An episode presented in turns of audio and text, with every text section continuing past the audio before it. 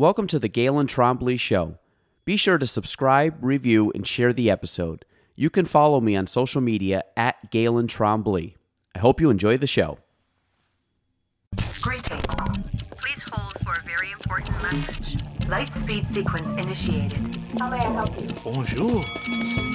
Security breach.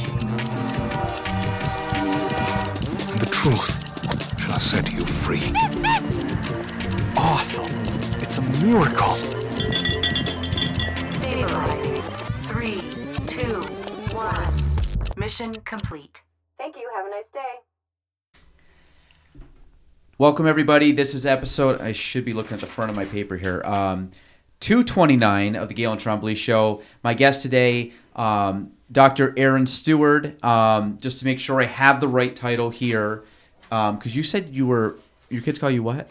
They they call me the the doctor of feelings. Doctor of Feelings. Uh-huh. We'll go with that, but you're also uh, Chief of Psychology at CVPH? Yes. Is that the formal title? It is now. Okay. Mm-hmm. So, um, welcome. And I haven't just spoken with you off air for a few minutes. I'm excited. I think this will be a good time. So, for people that don't know you, how did you get over here from Vermont? Mm. That's a good question. I don't I don't really know. I mean, I know. So, um, I came back to Vermont after being gone for a, a while, traveling around the country and working and getting different types of experience. I wanted to be a prison psychologist. And I I left Vermont because I didn't think there was enough crime and aggression and violence in prisons to learn what I wanted to learn. And so I I went through graduate school, studied a lot, um, a niche in psychology called forensic psychology, which is the intersection between law and mental health. And so forensic psychologists work in all of those different places, court and prison, and doing assessments about risk and threat and treating aggression and violence. And so that's what I wanted to do. And I thought I wanted to work in prisons and jails. And then I, I tried that and it went okay, but it, it, it didn't go great, I would say, for me, in that it was an environment that was really hard for me to function in. I'm very sensitive and people might not know that because I don't I don't tell people that so don't tell anybody that but Just between um, you and I. Yeah, just between you and I. I'm very soft on the inside. And so I was working in really hard environments, very hard by structure, hard by hard by the way they train their people and so I got a lot of experience. I learned a lot of things that I don't think a lot of people know about mental health and who gets labeled and who doesn't and prison and whether that works and to do what society wants it to do and but then I sort of started to fall apart internally because of the pressure and accountability and lack of resources and the pain and the, all that stuff and so I found this job in Vermont posted I was living in LA um, and I found this job in Vermont, which was to repurpose their juvenile justice facility, the only juvenile justice facility in the state, to a treatment facility, a rehabilitation center. And they needed a clinical psychologist, um, or I have a PhD in counseling psychology, but I practiced most of my career as a clinical psychologist. And they needed somebody to repurpose the facility to a treatment facility and I saw that that posting and I was like that's that's my job. And so I called the number and this woman answered the phone and I said, "You know, you don't you don't know me. I'm going to submit my application for the clinical director position. And I just want to let you know I'm coming to get the job. It's my job." And she was like, I've known her now for a long time, and we we like to joke about this story because she's a longtime state employee. And I remember she said to me, she was like, "I don't know who you think you are, but there is a process, and you will be interviewed and you will be judged, and if you get the job, then I will meet you." And I said, "All right, you know, thanks for letting me know." I'm I'm coming to get the job. So I'll see you then. I knew it was I knew it was the right job for me. I knew I could do it. I knew I wanted to do it. So I had that job for like almost 5 years. January to January of 2014 I came back to Vermont, took that job and then I left in May of 2019.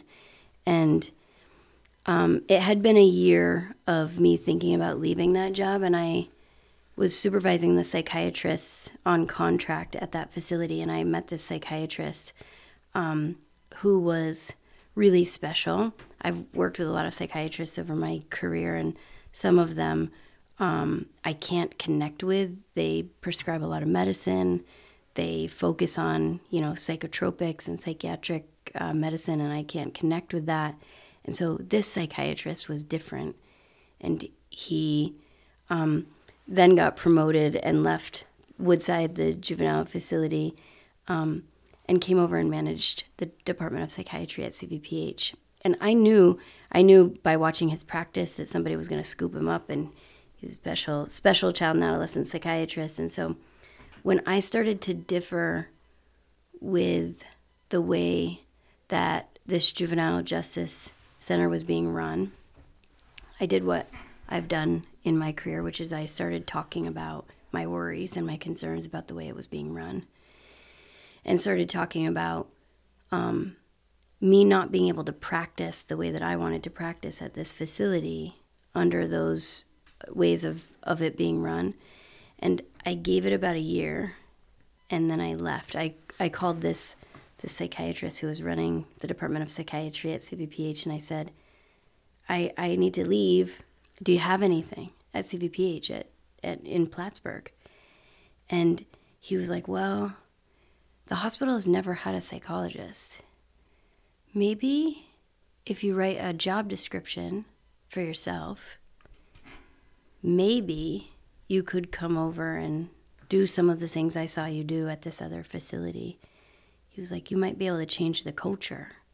Because um, that sort of became what I was obsessed with in forensic psychology is, is working with populations that are both court or law associated and also have mental health histories, but the systems that they end up in need to be changed. And so my obsession became culture change around this population of people that are, are law and mental health associated.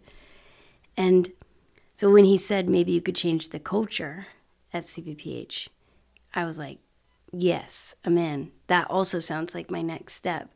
So that was May of 2019, and I've been there ever since.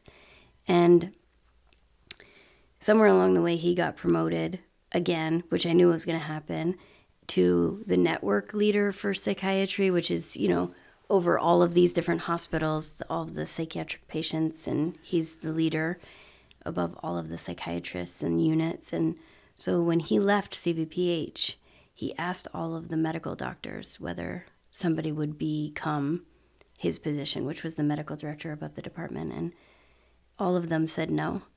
And CVPH had never had a psychologist become a medical director. And so he appointed me and I took it and I did it for about a year.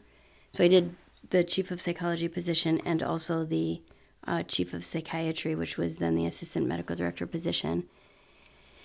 And I gave it back, the appointment in last November.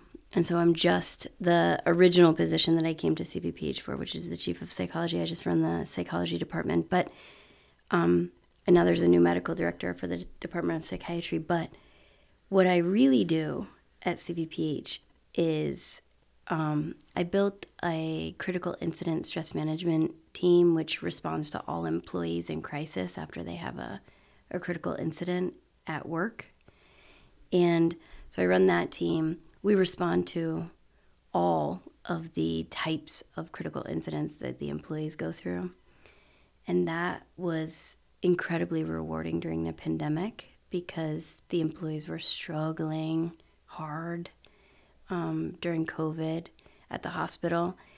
And I also um, respond to all of the patients that are aggressive and violent and in really serious crisis. And so that's really my niche, which is people that, and now it's employees and patients here at the hospital, but people that are in extreme amounts of mental health crisis are um, the people that I want to work with, the people that I do work with, the people that I'm good at working with. And so that's what I do. And on the side, I'm the co chair of the Vermont State Human Trafficking Task Force. So I have a specialty in sexual exploitation and sex trafficking. And so I help to run all of the initiatives for the state of Vermont on um, sex trafficking, mostly for minors, youth and youth and adolescents. And then I have a I have a small company that I run um, and have been running since 2011, which is focused on delivering resiliency mindset and mentality to individuals, families, and organizations that need to improve their performance and productivity. And for a family, that really looks different than an organization. For an individual, that really looks different than a family. But I, I specialize, that company specializes in um, teaching people how to use their internal skill set and their environmental um, strategies and coping skills to meet their next adversity, to meet their next challenge. And that has become the thing that I love the most professionally is teaching people preventatively on the front end how not to be in mental health crisis because of challenges. And so I travel some talking about resiliency mindset and it's a joy. It's the greatest professional pleasure um, I've had, and I'm really grateful for the opportunity. And as a side note, I try to apply those strategies to my life. But as it turns out, it is very hard to do some of those resiliency strategies in my life when I'm going through adversity. And so I have to work really hard to, to do that, just like everybody else has to work really hard to do it. Um, so, yeah, so that's what I do for work. That's good. That's good. mm-hmm. um, so I have a lot of follow up questions and a lot to kind of you know peel back there. But can you talk about you know? And I want to give people kind of the full you know full view of you. So you talked about the work, and I know you obviously had some. like You said some some personal, whether it be struggles or adversity or things you had to overcome. So throwing in that just to give us kind of like who you are maybe outside of the walls of work and then kind of tie it all back in together to make the complete Aron. Yeah, so when I was coming up, I was raised on a, a small farm in the mountains of Vermont, very rural. Uh, my mom still runs that same farm. Um, and I can remember, I think my dad said it, but I think he meant it more than he probably said it because my mom probably told him to stop saying that he had wanted to have boys, not girls. And I think at some point he stopped saying it because he, just started treating us like um, farm hands in the best possible way, which was, you know, my my dad was a logger and a farmer, and he had these two girls, me and my sister, and we were just not that great at manual labor, and for a lot of reasons, I think, but he worked us two and my mom extremely hard and set that precedence for us. He worked all of the time, a lot of the time. I can remember being a little girl and my mom saying to him that he had to, he was required to sit on the couch and watch Sunday football because he just chose to work when he had a choice. And he created this culture in our household where work ethic was the most important thing. And it's what mattered to him. And he that's how that's the way that he raised uh, myself and my sister. And the two of us are extremely hard workers.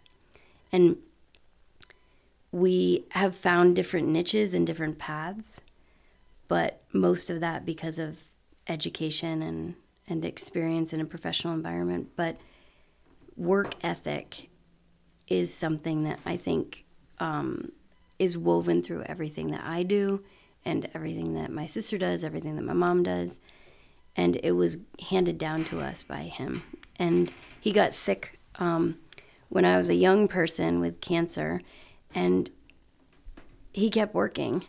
And so he got this rare, rare form of cancer, and I was a kid. So, like, my memory is weird about all the, the things that happened during his illness. But I used to go with him for his experimental treatments to Boston. And I want to call it, I, I want to say it was photosynthesis, but it wasn't photosynthesis because that's what happens with plants. But it was photo something where they take all your blood out and put it through this tube system, zap it, and put it back in. And it's happening, you know, that's your treatment. And it used to happen every three weeks, and we would be down there for a couple days. And he always took me um, as I remember. And he took me, I think, because I was very quiet um, and not problematic as a child.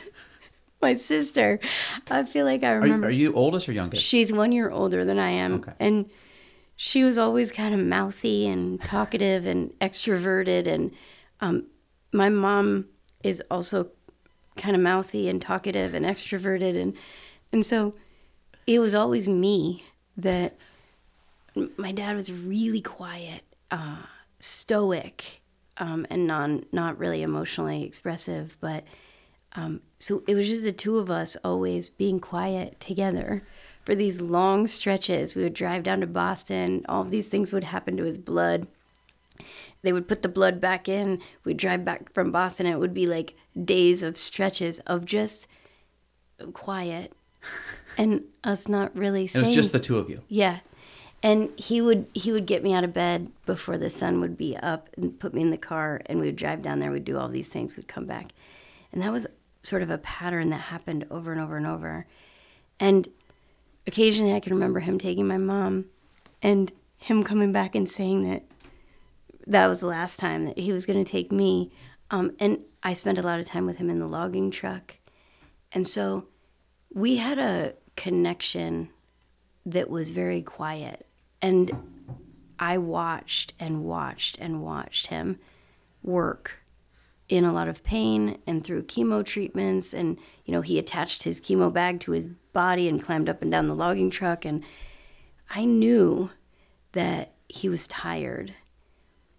Um, and so I'll just say, I don't know how that translated to me, um, but I have consistently chosen people in my personal life that uh, I feel like I have to help. And I don't know if that's because I'm a psychologist or if I I just don't feel comfortable with being with an, with somebody that's my equal or what it is, but all of my romantic relationships have always been with somebody that I end up feeling like I have to take care of them. And um and that has put me in a in a lot of situations that are uh, stressful in my personal life and unfulfilling. And so I'm right now in the middle of trying to get a divorce, which has been going on for a really long time. It's very contested, it's very contentious, it is never ending effort and work, and more to come on that when it's done and over with. I will be able to talk more freely about it, but it has been. Um, we have two kids. They are uh, the lights of my life. Um, I thought that my career was going to be my biggest accomplishment. I always, you know, thought that as my dad set the precedence that work ethic was the most important thing and that you need to change the world by working hard on it and that that's what makes you worthy. You have to leave the world a better place. And being a mother has taught me that work ethic and changing the world professionally is important, but that what is more important is loving your children and your family and the friends the best way that you can. Like both of those things are really important is having love and belonging in your personal life and also having, you know, achievement and love and belonging and community in your professional life. And so I've had to really work at that. Like I've had to really work at not making choices to be close to people I have to serve in my personal life. And also finding friends at work and choosing friends that I don't have to serve at work and at home. So now I have this like incredible group of girlfriends, which I've never really had. I had one best friend, mm-hmm. and we've been best friends for a really long time, but I never trusted myself to get close to anybody else personally because I always chose people that needed something from me or that I had to work for or serve and wanted to take from me. And so now I have this group of girlfriends that is amazing. I call them, I see them, we drink wine together, we drink coffee together, I text them. They call me and I show up for them and in the best possible way. And it is so deeply meaningful and fulfilling for me to be connected and feel like I'm a part of a community. But my kids are actually the very best part of life for me. And I take it really seriously now. Like, I leave work early to go hang out with them. And I try to be at all their things. And I try to, like, think about my work sometimes as a means to an end where I'm providing for their livelihood and their pleasure and their joy um, so that I feel comfortable spending, you know, money. Um, and I do feel comfortable spending money on them. And so, like, I guess I would just say I used to be just a psychologist wanting to find a family, to have kids. And now I am a mom that also goes to work during the day. And mostly I spend my days thinking about when I get to leave to go hang out with the kids and when I get to hang out with my friends, when I get to be out in nature, and trying to get as much done during the day to help other people as possible. Like I come with a lot of energy, come with a lot of ethics and values at working hard. But I've reeled myself in over the last couple years to really think about like what is most important and most meaningful to me. And so it's been a long journey that's really, really hard trying to get a, a divorce.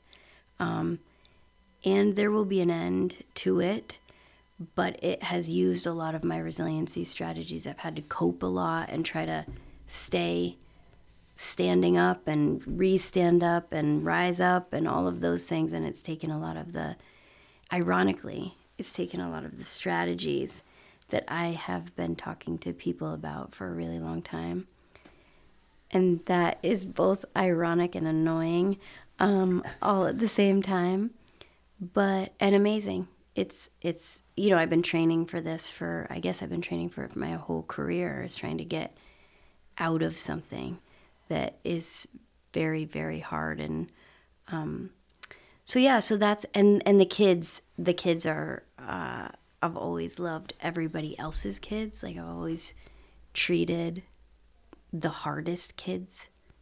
That's been my niche is like the baddest kids the mouthiest kids the kids in the most amount of trouble those are my my my kids my specialty and now i have my own and i'm trying to make them you know behave and do the right thing um, but it's hard work really hard work and so fun. How uh, how old are you kids? They're six and five. The five year old just turned five in, in February, and the six year old is about to be seven this summer. And um, two two boys uh, right now. And I don't know what the future holds for any of us. Like, I can't see how this whole thing is going to go.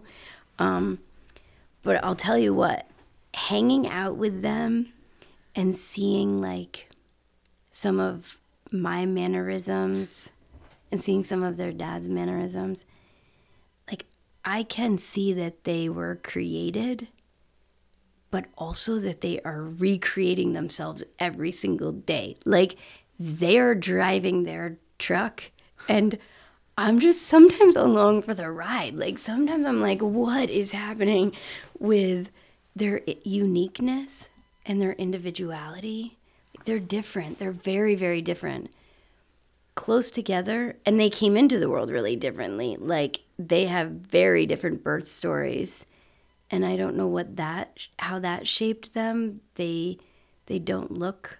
Uh, I mean, white people they're half black half white white people always tell me that they look exactly alike and i'm always like i don't they don't they don't really look alike but but but i get what you're saying in a really white state like in vermont i get what you're saying but um yeah they're really they're really special i think all moms and dads say that like i think that's a thing that's that you just say like your kids are are really great About your own kids? About other kids?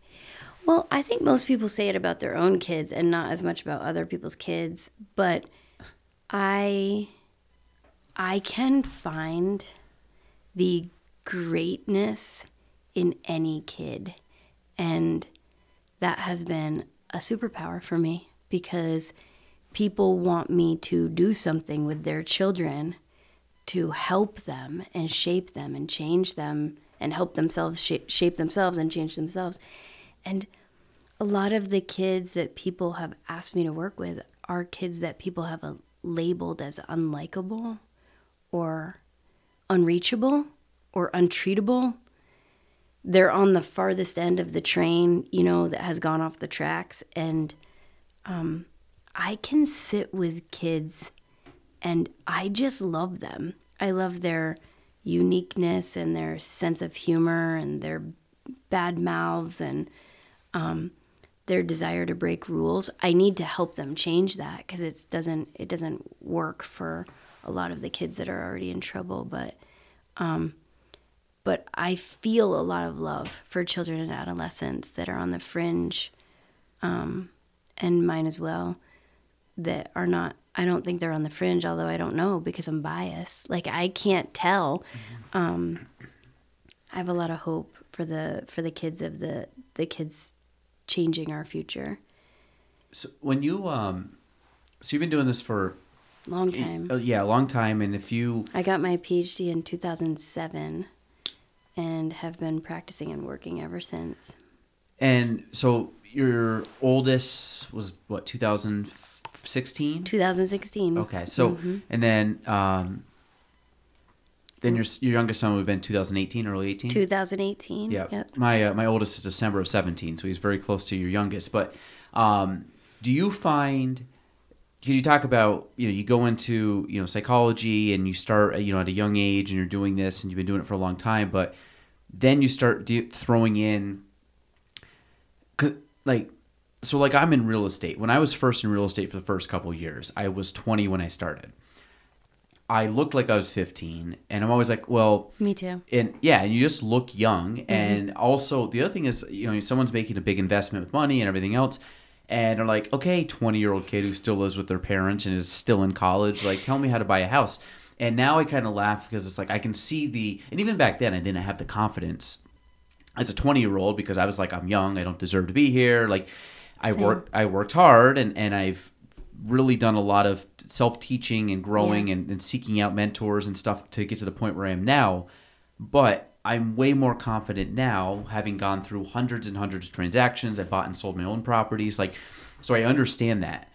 do you find that's the same as you when you roll in, you're brand new, to then you start dealing with some personal stuff that you said, I can use my own techniques where I'm using on clients, on myself, and now you have your own children where that gives you a complete 360 view of a couple children in your life versus, hey, I'm going to see the, you know, whether it's a, you know, young client, but you see them, you know, here and there for sessions or wherever, but now it's like, these two boys are in your life all the time and you know everything about them the good the bad and um, when you talk about seeing the good in kids my three kids i can totally see the good in all my kids. I can totally see the bad in all my kids meaning we're very biased where i think anybody could say this. If they see a kid acting out it's very quick to label that kid as like well they're not a nice kid or they're mean or well they weren't nice to my kid and I've seen my own kids act out where I'm like, oh, we don't do, no, you don't do that, you don't do that. But then I've also seen them be super sweet and like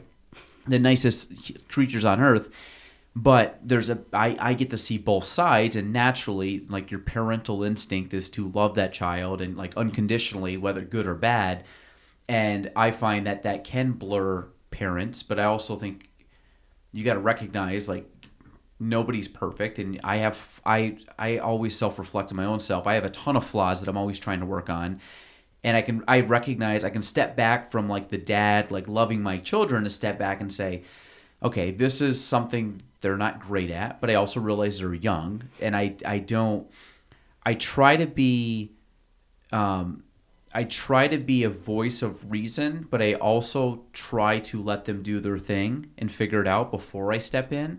And luckily, my wife's the same way. We're not very overbearing. We're not helicopter parents. Like, my kids will do stuff, and like, they could get hurt here. But let's just see how this goes. And and I I had a read something recently, and it's a, a guy that I follow. Um, you know, with with other stuff, and he's an author and things, and he's come out with a lot of stuff around like f- you know fatherhood and stuff. It's really just geared at parents, but he packages it as as for dads. But the whole idea of like you know, really allowing your kid to you work with your child, but you don't necessarily, you know, they're their own, like you said, they're their own human. They got to figure out their own ways. So you know, we're there. You know, we obviously don't want them to put themselves in like major harm or do something that's, you know, you know, super dangerous. We're, we're there, but we're also, you know, you have to let them experiment stuff. And he, you know, he said if they can do it, don't do something they can do. So if they, like my kids now are like opening up you know whether it's like a chip bag or something but let them do it and struggle. And then if all of a sudden they feel they they finally feel that sensation of the bag ripping apart which we take for granted but as a three four five year old doing it for the first time like oh my god i i, I opened the bag. And that's a bit that's a big thing for a kid. Hmm. But you got to have let them have that moment versus just open hey let me do that for you. So there's certain things i've learned as a parent that i really like to and i'm the same way. I see my kids act mannerisms myself my my wife and then i also see mannerisms in myself from my parents vice versa where i'm like oh my god i'm doing that. Like my, i know my parents did that 20 30 years ago. But um but really when you're, you're trying to i think from a parenting standpoint i'm trying to be definitely a parent where I'm, I'm definitely you know i reprimand them and i do stuff but i also want to make sure that i'm not squashing their development and i'm not being overbearing where they don't have the freedom to go explore and do stuff. And I, you know, there's times where you know you're always watching your kids. You always kind of have an eye on them, but let them go do their thing. Let them get dirty. Let them go like you know do some crazy stuff and just you know and they'll you know the tears start coming and they're fighting and then you know you kind of let it see where it escalates and then you step in. But you kind of you know I try to see if they can problem solve and just life skills that I think they have to experience without jumping on them quickly. Um, so that full circle tangent on my part was do you find that you are better equipped with a lot of stuff now that you've experienced motherhood you've experienced like i said some maybe some personal struggles and you've experienced obviously the professional just ex, you know years of professional development through client work? Are you like a more well-rounded full person now? Or do you find that maybe that's changed or skewed what you've done? So, real talk, I came into the profession because I was broken. I was broken from all so many things that happened in my family of origin, and I, I, I wanted to figure out what had happened to me and to fix myself. And also, I knew that I had a special knack for calming people and soothing people and de escalating them. So both of those things were true. That I had this thing. I can remember when I was like 16, a friend of mine called me and said on the phone, the like the landline phone that had a cord, called me and said, I just found my mom and she took a bunch of pills. And I can remember thinking, like, what what do I do? I think I can do this. And the I had this thing where I could tolerate terrible emotional situations and emotional pain. And also, I didn't really like myself that much. And I couldn't figure out what to do about that. I had so many flaws and I I felt like I should be so much better and so this is what happens in in psychologist school, which is like graduate school, is that everybody sits around and tries to figure out what's wrong with themselves and apply all of their new learning to themselves and their mothers and their brothers and all the things. You have to go to group therapy with each other, with your cohort. You get to know each other. Like, and I had some real moments in graduate school where I realized, like, I might actually be okay and I need to work on myself. Like, I need to actually do work. And I did a lot of work. Not enough because I've gotten myself into situations recently that are clearly because I didn't do enough work yet to avoid them. But I've done that work over the last few years. And the weirdest thing has happened from this incredible hardship that I've just gone through over the last couple years, which I've been telling people for years and I didn't really understand it and I didn't really I didn't really know what I meant, which is that we can become even stronger from going through terrible challenges skillfully and developing even more self esteem and more um, self worth. We can rise to meet adversities and become and develop ourselves and grow ourselves from those adversities and those challenges. So we can have post traumatic growth rather than post traumatic stress with a resiliency mentality and mindset. And I never understood that. I said it because I know what the research says and I know what the data says. But now I understand that I actually feel better about who I am from going through this really hard adversity recently and doing it in the name of of trying to be a good mom throughout it. Like protecting them from this experience has been the hardest part about it. And I did it because I can do it if I try hard and put a lot of effort in is to protect them from this terribleness. They're, they they saw some of it and will continue to see some of it, but for the most part, making good choices by centering them and putting them first, the kids, I realized I am actually that brave and courageous and strong.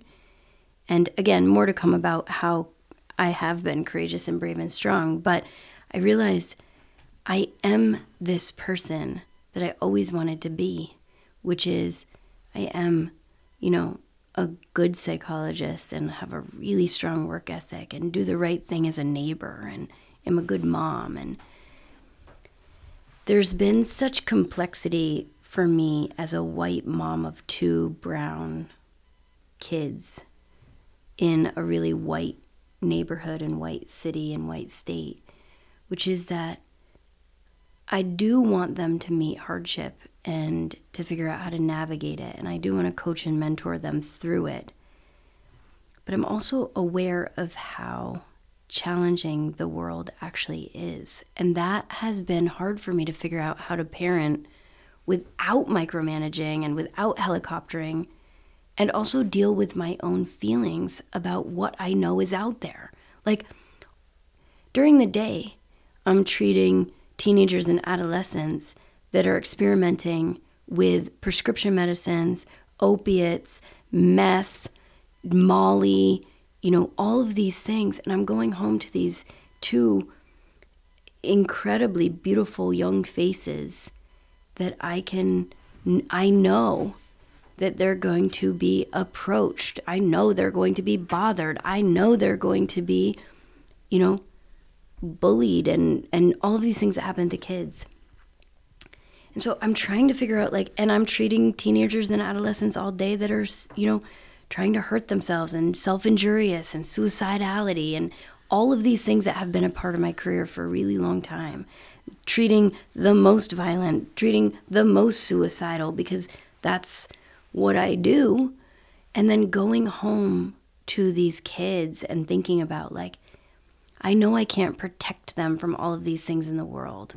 I know I came up and had a lot of hardship and adversity and probably didn't handle it very well um, and have still so much learning to do. And, you know, I can't, I just have to accommodate for my feelings about them being in a risky world without placing them on them. Like, for example, I'll give you an example. I am extremely frightened of ticks. I don't really know why. It doesn't really make a lot of sense. I would classify it as my own phobia, my only phobia. It's a thing for me. Is I'm afraid the kids are going to get ticks and get Lyme disease and end up in this incubation chamber, which I heard a story about when I was like much younger about a guy who got Lyme disease and had to live in a tube in Germany. You know, I don't know what any of that means, but it got stuck. And this is the thing about traumas and phobias is we never know which one's going to get stuck for which person. Like it doesn't make any sense that I am scared of ticks. I grew up in the woods. I run around the woods all the time. I've never had a tick. I, well, actually, I've had a tick, but it wasn't on me for very long. And I worry about that. And I, similarly to, you know, trying not to scare them about drugs and substances and mental illness, which is my niche, I try not to scare them about ticks. And I just find this conversation as parents fascinating is how do you manage your own feelings about the things that you're going through, either professionally or personally, and not put them on your kids? And it's hard work. And I feel like it's the trick, the ticket is having adults that you can share with. And for a long time, I didn't know what that was like because I was in a marriage where I wasn't able to share my feelings. And so now I know, like, what it's like to have people in my life where I can share my feelings. Um, oh, so like if I see a tick or when it becomes tick season, I find my friends who are moms and I'm like, listen, I know you don't want to hear this again from me this year, but I'm scared of ticks, right? So like I I just think it's about accommodating for our own humanity and our own like desire to do the right thing by our children, but also knowing like they're going to run into hardship. And our job is not to make them avoid falling, it's to help them figure out how to pick themselves up and dust themselves off. It's not about how to avoid them not getting ticks, but what to do when you do get a tick. And or what to do when somebody offers you, you know, medicines that will quote make you feel good. Like we got to teach them what to do about hardship and adversity rather than have them avoid it. And I try to do the same thing for myself now, giving myself grace and compassion that, like, I get myself into situations that are hard and challenging, and I need to figure out how to take care of myself through that and love myself through it. Same with my friends. Um, there was a last year, a year before, there was a a, a drowning, um, a kid with a drowning at the hospital, and I was running the critical incident stress management team. So I showed up to take care of all of the employees, which meant that I heard the story probably 50 times in the first couple hours because I heard it from every EMT, I heard it from every firefighter, I heard it from every nurse. I heard, I just heard this story over and over and over while they were working on the the family and um, I was intercepting all of the employees trying to take care of them, make sure it didn't get stuck for them because you never know which one is going to get stuck. And this one got stuck for me. And I started to be really worried that my kids were to, you know, not that something was to bad was to happen to them in the in the water in the bathtub or the lake or and we live right next to the lake so we go swimming a lot during the summer and it was getting stuck for me. I was starting to have nightmares. I was starting to worry about them. I bought them like way too many life jackets. I did all of the things. And then I realized I needed to start talking about it with people. And so I started talking about it with my entire team the team that I run, the team that I coordinate, the team that I trained, how to respond back to employees that are struggling. I was like, you guys, I'm messed up over this. Like, I have a problem. This one got stuck for me. What can I do? And I heard a lot of different suggestions, and I landed on enrolling myself in an EMT course. And so I enrolled myself in the community college here. Mm-hmm. Went to the EMT course twice a week, four hours a night. And you know, kind of embedded myself in the EMT culture of the North Country for six months. And it got it unstuck. I don't have nightmares anymore. I don't worry about them drowning. Um, I learned what you do when you see somebody who is struggling um, from, you know, being in the water, and not being able to breathe, and it it reminded me that like as parents and as people raising the next generation, we have to take care of ourselves and also we have to understand that they're going to go through things that we're not prepared for. We're going to have kids that are uniquely different than what we thought we were going to have. They're going to say and do things that we wish they wouldn't. And they're going to bump up against obstacles and they're going to come undone and fall apart. And our job is to help them navigate it skillfully with creative and adaptive solutions and try to figure out who they really want to be in hardship and challenge. And so you you bring up an interesting point which is like how do you be a psychologist who specializes in avoiding mental health crisis and avo- and and parent these two new humans which you created and they came out of you without trying to make them avoid all of the hardship of life while also knowing all of the hardship of life because I see all of the things.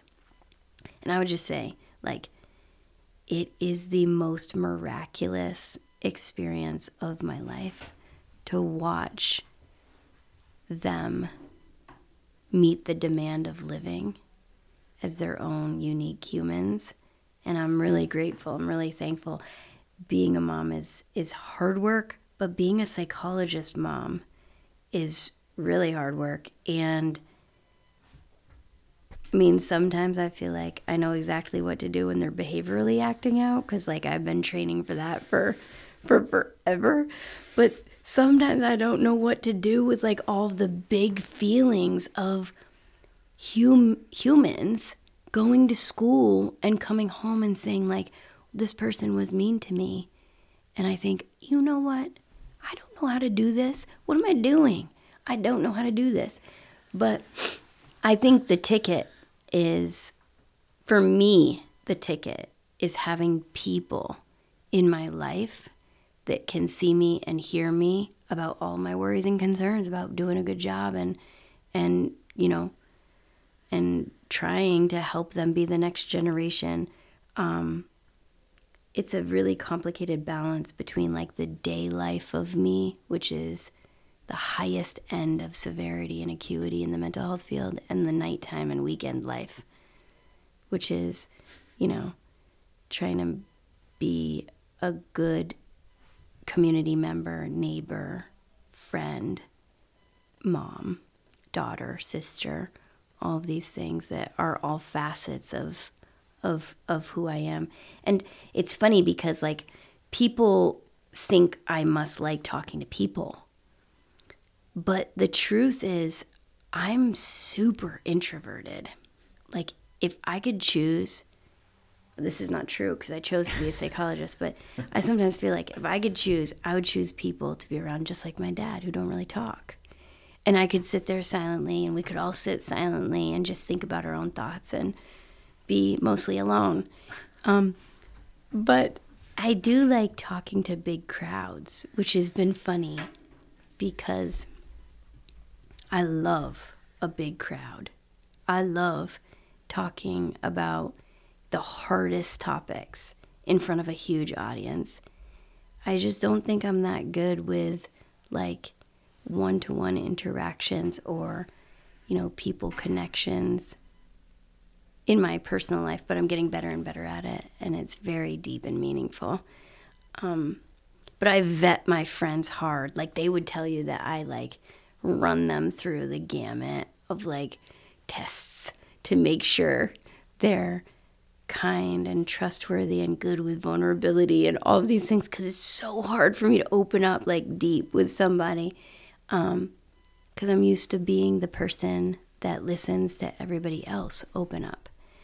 But yeah i do like big crowds. Not being in big crowds i really don't like that. I don't like being in big crowds but i like talking to big crowds and i've had more and more opportunity to like give keynotes and speeches and um, big talks, and I really like that very much.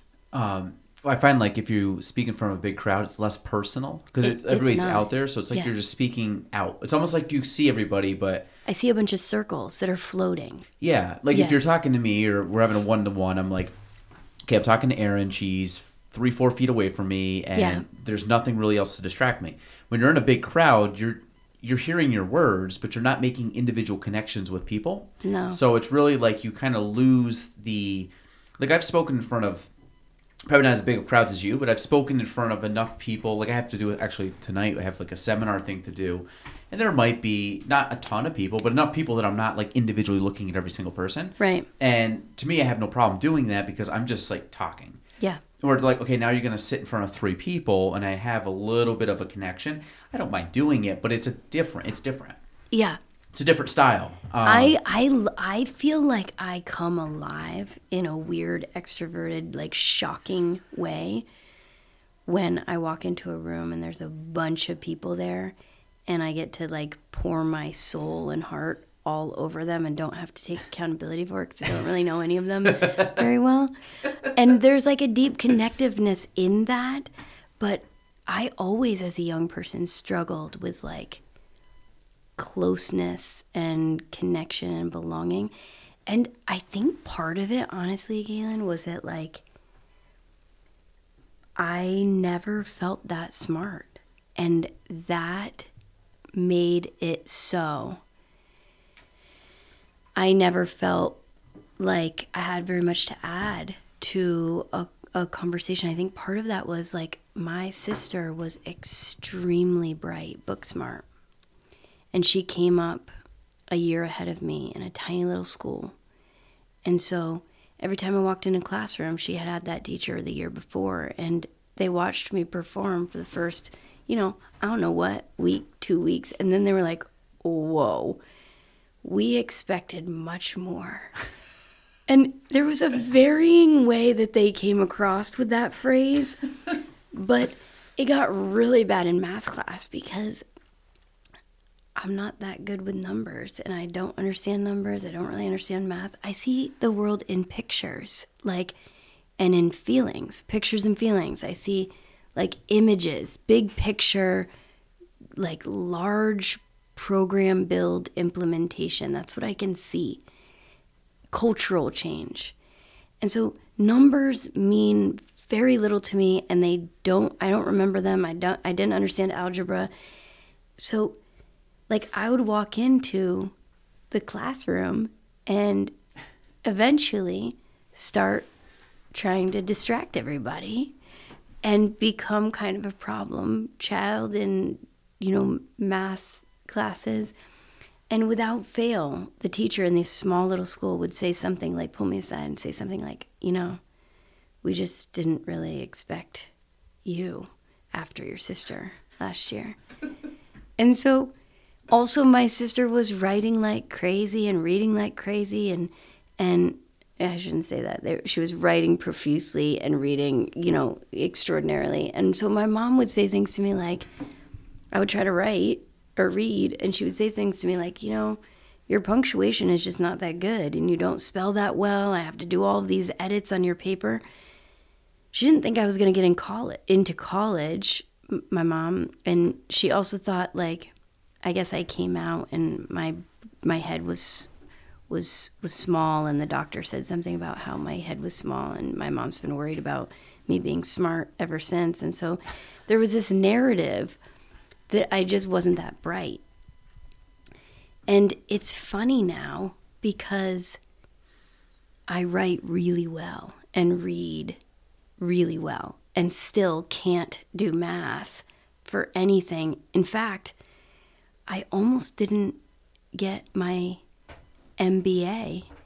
I finished my MBA in, in August of, of 2020, but it took me took me seven years to finish my master's in business because of the accounting classes and the statistics classes, and I kept needing extra help. And so when I was 40, I went back to I went to a psychological clinic and I told them I want you to test me. I think I have a math disability.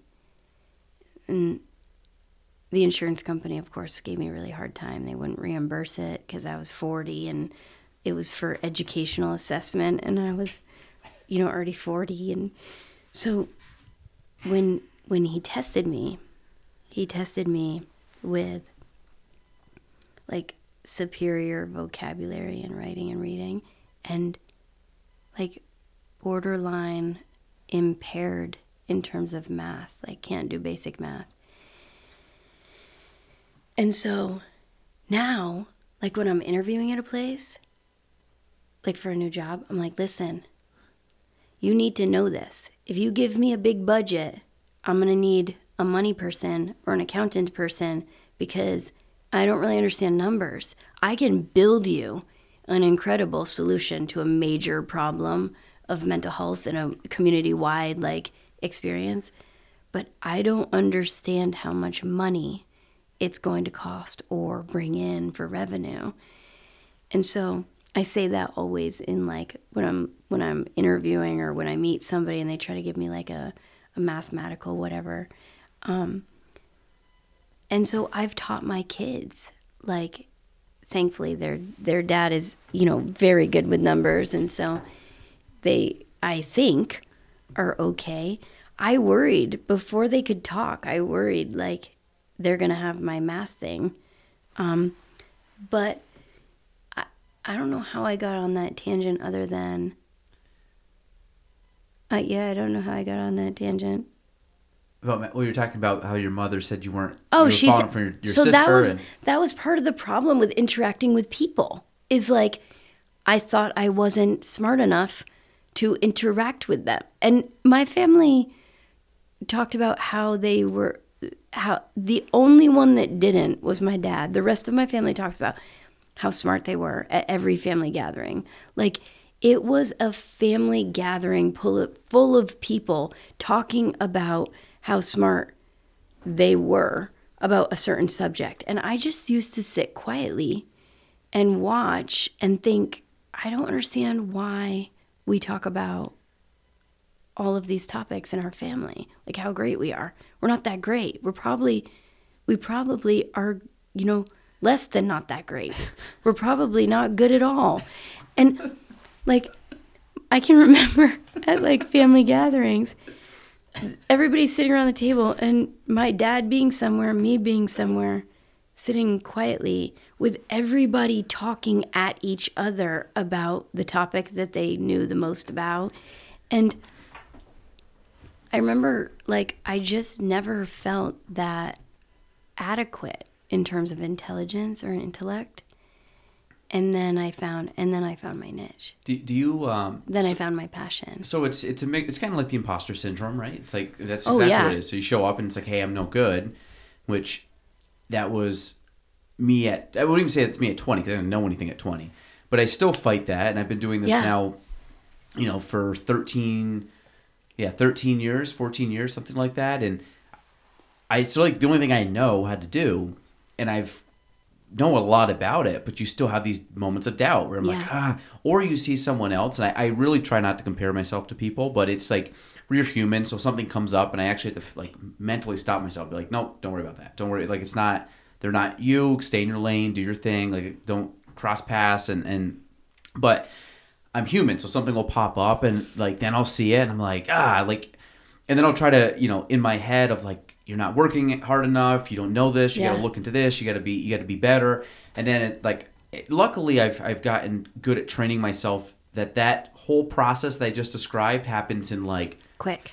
less than 10 seconds, Yeah. five seconds maybe. Right. And then I'm like, nope, shut, like, turn off social media or don't look at that or just go to the next, like, focus on the next thing.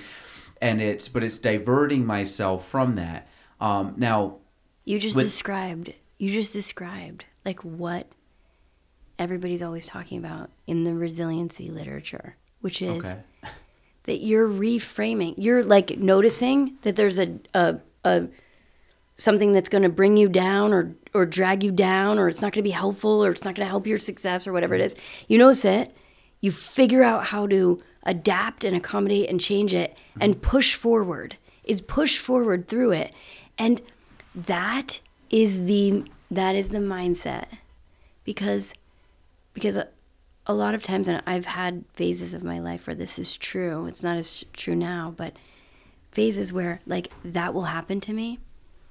And I'm a woman, so it mostly happens to me about like the way women, the way I look, the way whether I'm smart enough, whether I have enough, you know, courage and bravery in a man's world. Like I always work in environments where they're mostly men. And it will happen to me. And in other phases of my life, I'm like, oh, you know what? This is terrible. This is going to be terrible. I'm just not that good enough. I'm, you know, this and this and that. But there's other phases like right now where I do what you do, which is I think to myself, wait a minute. Whose story is that mm-hmm. actually? Is that my story? Do I does it actually matter what I look like? Does it actually matter if I'm smart enough as it compares to whoever it is? Does it actually matter? No. What matters in this particular moment is understanding I'm not perfect, I have flaws, and I need to rise above and surmount that obstacle, which is natural and normative, human, to think, "Mm, Am I good enough? Am I not good enough? How do I do better? Do I need to be better? Am I lovable? Like all of those questions that are normal and natural, how do I face those and still accomplish and push through? And that's what you just described. Well, I read a, I read a lot and listen a lot and and Yeah. watch a lot about like Stoic philosophy, and I like the idea. Um, so the guy I was recording before, do you know Ryan Holiday? No, Oh, do you like Stoic philosophy? I know some about it. oh, yeah. Yeah. Here, I'll show. I'll, I'm just gonna bring it up on the on the screen so that this is. Uh, I have a friend, a social working friend, who um, talks a lot about Stoic philosophy. so Ryan, I've had all these books. I've read all his books. If you like reading or just like this um, idea, he's fascinating. Um, yeah, 35, young guy. He's been doing this since an early, early age. Yeah. But he's introduced me to like Marcus Aurelius and, and uh, Seneca and a lot of these, you know, things. And in most of the stuff that he talks about with around Stoic philosophy, um, it's kind of that. It's like realizing that you have complete control over yourself no matter how hard that is no matter what you have to overcome like i because it's all it's mental it's framework. So when you know and i've gotten more fascinated with um, psychology and with the with the idea of thoughts in your brain and everything that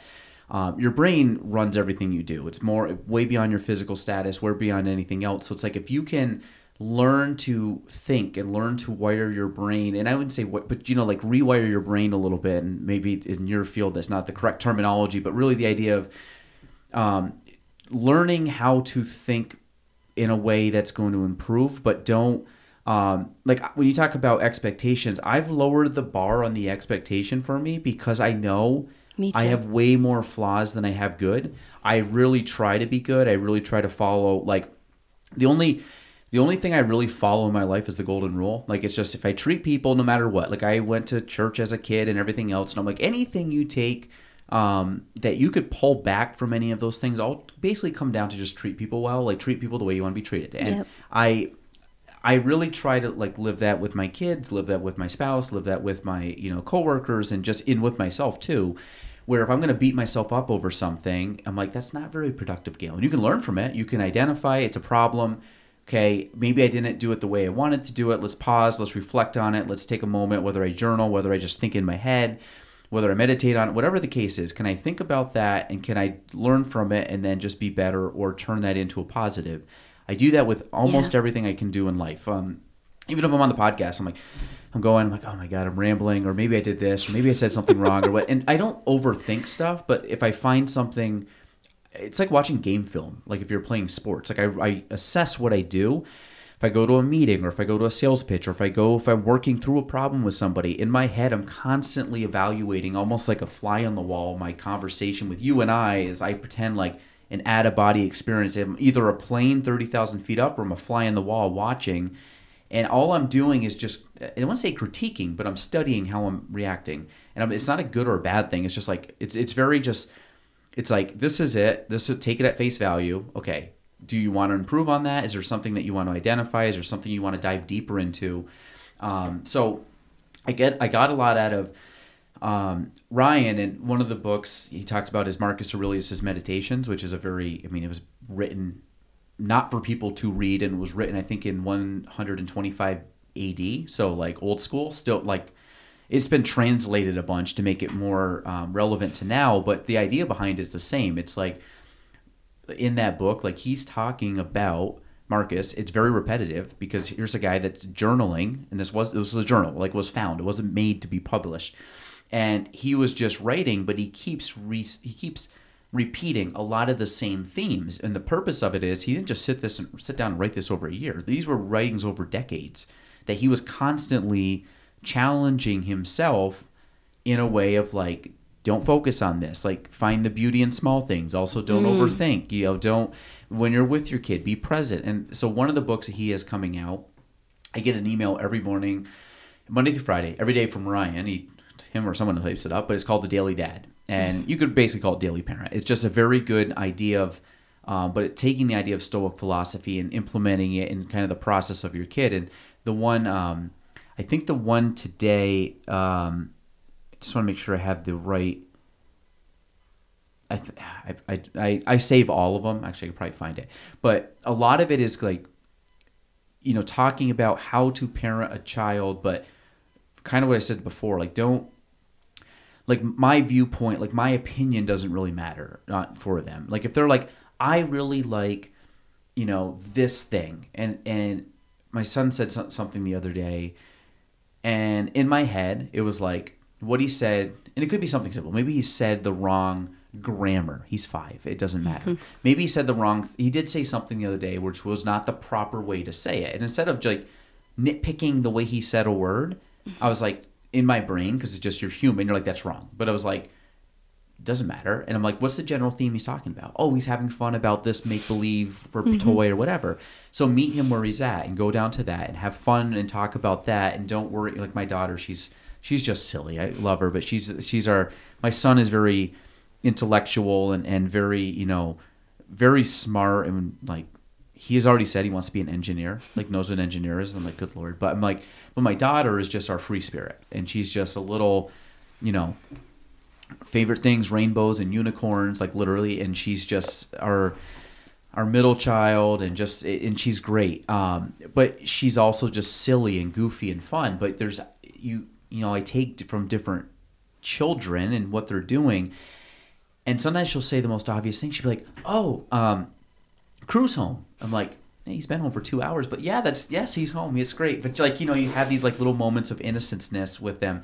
But I also, um, you know, you don't, you know, you parent all of them different because you're like as everybody's different. So like the way I talk to my son, I might challenge him more because he's good at numbers and he's good at building stuff. Where my daughter is like, she's drawing and making these pictures and doing stuff, and she's just very like you know different um, not numbers but more creative and more kind of visual like you i think you mentioned you were and you know but then i have conversations around her and maybe push her more to kind of challenge her but i'm also not going to hold her to the same standard as my son is when he's rattling off multiplication and i'm like okay okay dude you got it like you know like I get it, but you're like making me confused now because that's like high school math that I so but it's all these different things. But Ryan, um, there's a lot of stuff I get from him. I think you would find him fascinating because but a lot of it I try to reflect and I try to give people benefit of the doubt. And I also realize that if I'm going to critique you, I have way more flaws. It's kind of like people that live in glass houses. Yes. Like, don't be throwing rocks at someone. And I realize, like, if I'm going to be nitpicky at you, we've had a whole, uh, you know, say when we have, it's been over an hour we've been talking. I can look at everything that you've said, and if I'm nitpicky on a couple things, then my thing is like that I've missed the boat on the hour long conversation because Yeah. 99.9% is great stuff. I'm, I'm just picking on you in this case, but I'm saying like if I were to nitpick on something, it's it's it's something that's totally irrelevant to the whole conversation of you as a person. If I just generalized you on some little nitpicky thing because I just wanted to point it out, at the end of the day, my opinions don't matter. Your opinion on me doesn't matter. I could look at it and think about it, and especially if it's around something that you're definitely an expert in, and I'm like, you know, I can take it and, and, and kind of marinate on the thought. But at the end of the day, it's how I apply it or how I want to think, translate it in. But if I, and that's why I think that most people, when you look at like validation, if I like, I'm, mm-hmm. like I want people to like me, but if I, like, I'm not going to leave this conversation be like, man, did Aron like me? Did you know? And you could say, yeah, he's great, or you could say, I don't really care for him, and like, and if that's going to make my day better or worse, then I'm looking at that external factor wrong. Where it's like, if I'm fine. I feel like if I'm doing stuff with the correct intent and I'm really trying to be a good person, I'm trying my best, I, I can live with that. Meaning, I can live with my effort. I can live if I'm actively being not a good person and I'm trying to tear you down or someone else down, and I know I'm trying to do that. That's the stuff that I, I can't live with because that's like, you know, I find, um, you know, I just I know I'm cheating myself of like the way I should be doing stuff, or I'm not acting the best way because I can recognize that. Some people can't recognize that, and then you got to like realize like everybody has a different level of self awareness, but I find that I'm pretty self aware in certain categories where I hold myself to a high standard in certain categories, and certain categories I don't. Like certain things I'm learning about, and like even like you said, becoming a parent. I didn't read anything. I didn't watch anything. I didn't do any classes prior to having a kid. Like we had a kid, and I was completely oblivious. I was like ready to have. I was like ready, ready as you can ever be. Like mentally prepared of like we're having a kid, but I didn't know what that meant.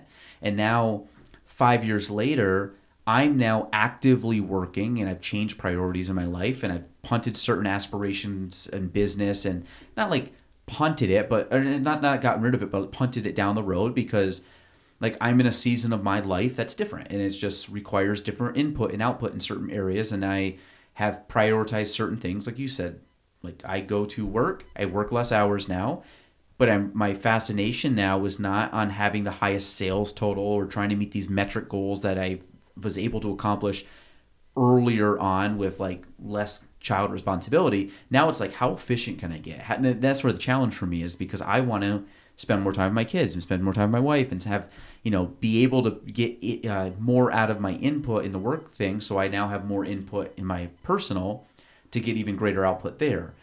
And that's a challenge. And if you would have asked me five years ago when I had like had a kid, that five years from now I'd be fascinated along the lines of like the psychology of children and how it works and how it also affects me and how I have to change my game in order to be the be the parent I um you know be the parent that I my parents are great but there's also you kind of look at certain ways and I'm like oh I, w- I wish my parents could have parented that. Or maybe I experienced something and I've lived with that now I'm like you know what? I don't my kids I'm not going to sh- um, shelter them from experiencing it, but maybe I can try to help them out so they can cope with when you said like whether it's bullying or whether it's you know coming home and failing a, uh, failing your class or maybe you best friend doesn't want to be friends with you anymore. Or, you know, my kids are young now where it's like so and so was mean to me today, which I'm like, so but you have a conversation around that. Like, well, what would they say? Like, why do you think they said that? Like, you know, really kind of think it over and and you know, I remember one time they're like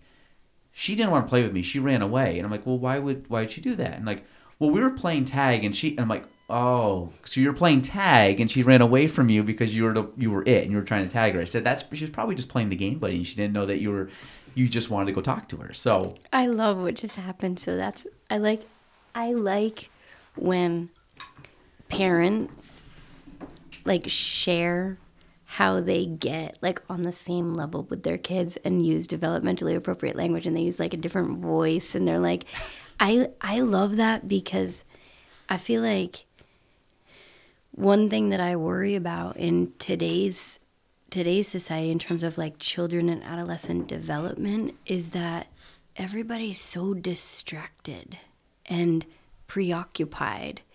And I don't know if I just started noticing it because of COVID and everybody started working from home and everybody's working on top of each other and all of the kids when they're 2 and 3 now know like they pretend to bring out their laptop and they pretend get on their Zoom meetings or whatever the case may be.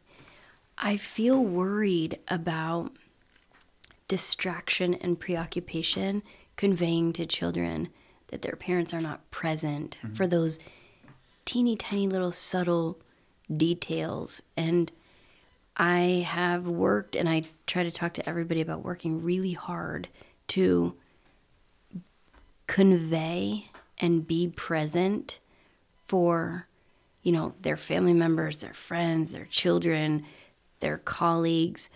And that means, you know, putting the cell phone down, putting the computer away, putting your worries and your concerns, you know, on the back burner so that you can really be there for someone else. Because at the end of the day, none of that success, and I too, like, I've reduced my expectations of myself, I've reeled myself in and worked less and worked in a different way because at the end of the day, what really matters is connection and true belonging. I was trained by this guy who's incredible. His name is is is Dr. Tom Frantz, and he was trained by Elizabeth Kubler Ross, who did the five stages of grief.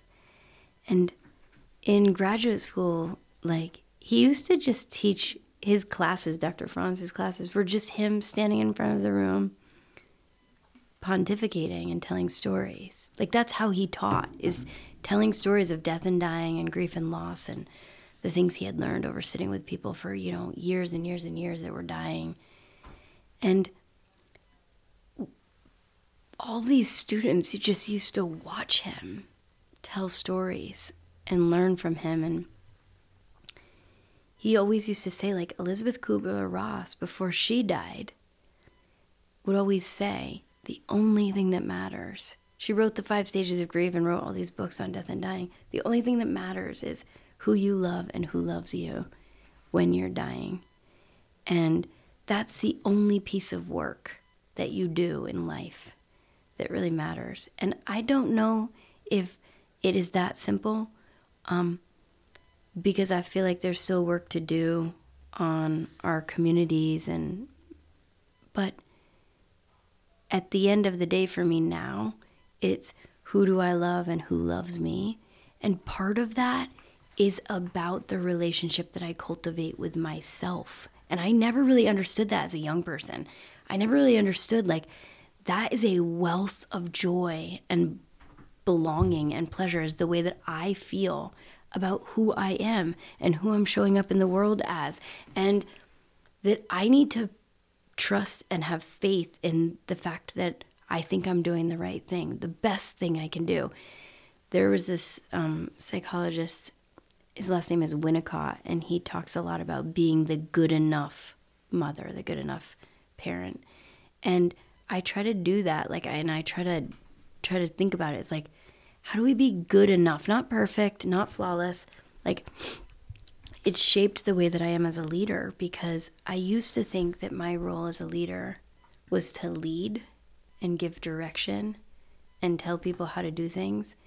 And now I know like my role as a leader is to show up and be honest and be authentic and talk about all of the things I don't know how to do. Mm-hmm. That is an inspirational leader. Like 15 times a day now, somebody will come and be like, What's the decision for this? What's the decision for that? I'm making decisions all day long. And a lot of times now I'll say, Oh no, I gotta go home, sleep on that one, figure it out. I gotta Google that. I gotta read the research.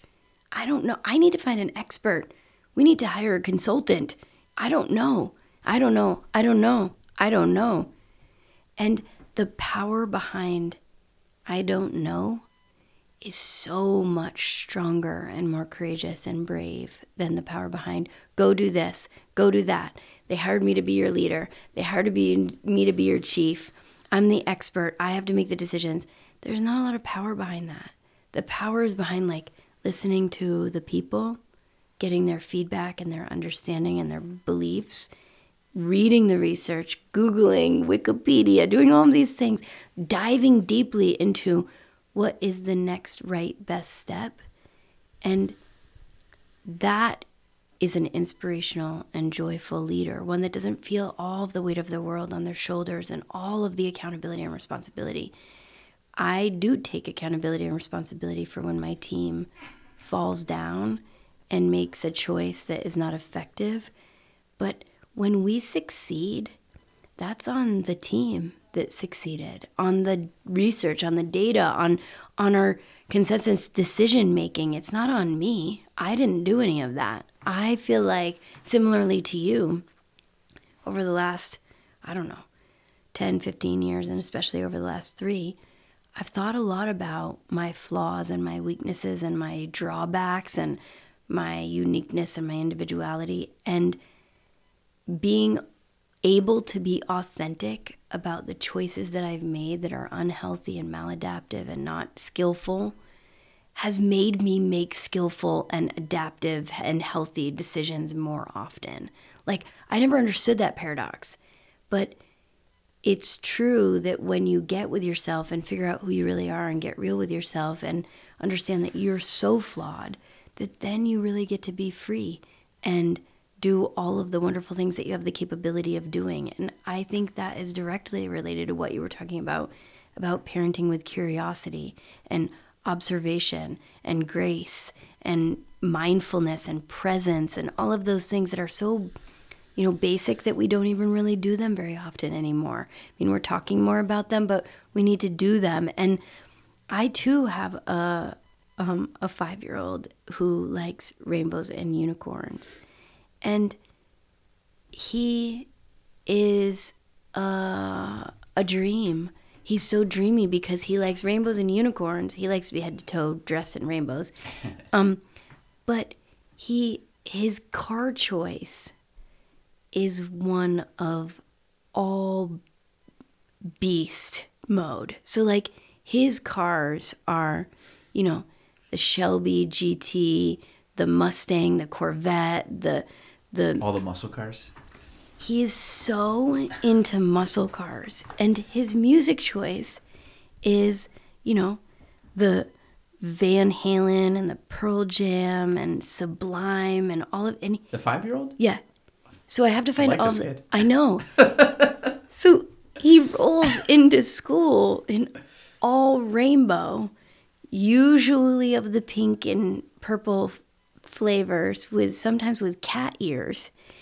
And we're rolling in and he's DJing and the the that's his genre and he's pointing out all of the you know muscle cars as we go and i'm always reminded of like my hope is that i and his community mirror back and reflect for him that that uniqueness that interestingness which i think coming up, I used to be like, Am I weird or am I not weird?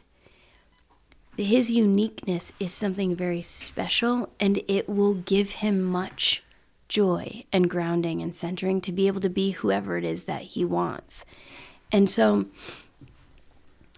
I don't know. I just think the world is our oyster now that we have all of this social media and kids are learning all of these things through an online platform. But I'm also worried about like, are their parents paying attention to them? Or are their parents also in this other virtual world, this other online platform where they don't put their phones down? Or so we have a rule at our house no cell phones at the table and no cell phones when somebody else is talking.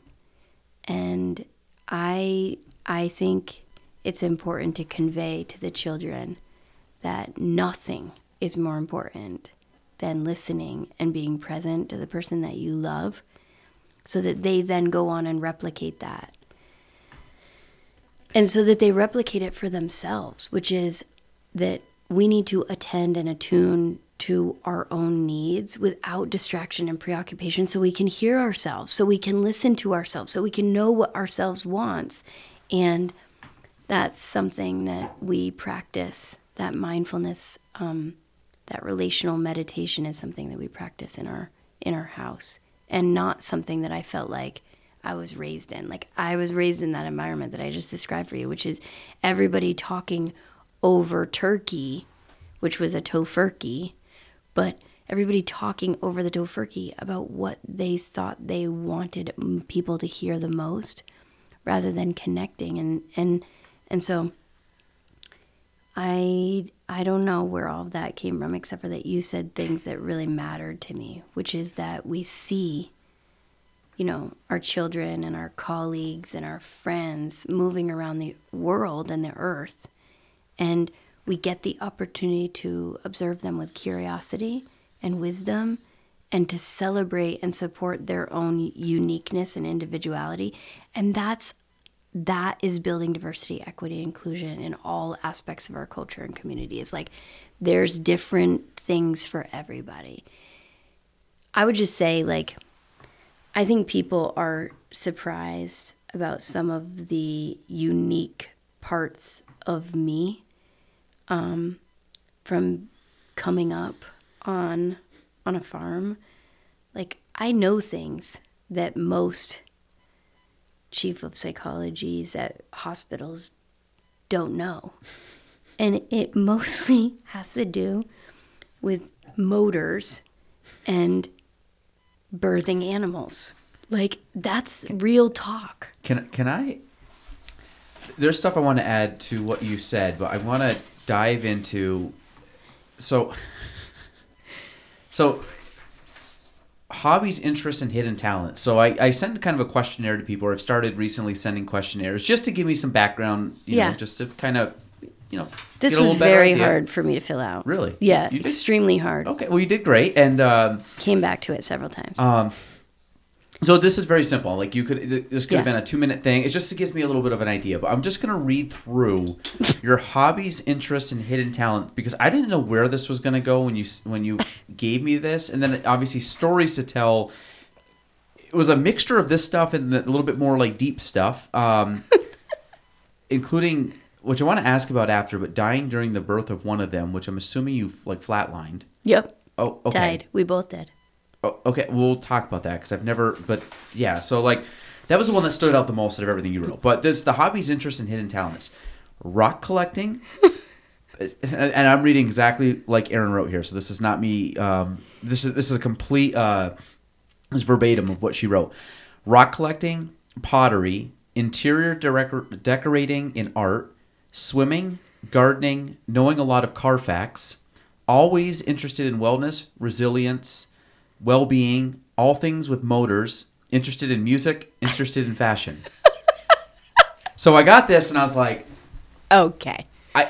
She, she like does she have a rock pet does she have a motor like a muscle car is she Yeah. i mean you you you look very fashionable but then i was like but then she's also like interior decorating i'm like we can talk about interior decorating with like real estate so you have a lot of interests and talents and um things going on. So, when I got here to your stu- your your place of business, I I got out of the car in the back back and I said to to Jen, Yep. I was like, "Oh, this is cute. This is quaint. This little parking lot." She was like, "Eh, "Okay." I said, "Yeah, I like the little sitting area. I like that it's tucked away. I like nobody can see my car. I, I like that big truck that had the skull emblem on it. Like, is that one of you guys's?" I think that's the guy that owns a tattoo shop. Yeah, I'm sure it is. Yeah. Yeah. So I came. It's not my car, no. I came in and I was like, I like the color of this recording studio. It's it's really, really soothing and and correct. And then we walked out front, and I was like, ooh, look at this. Look at the brightness. This is very fresh and sassy.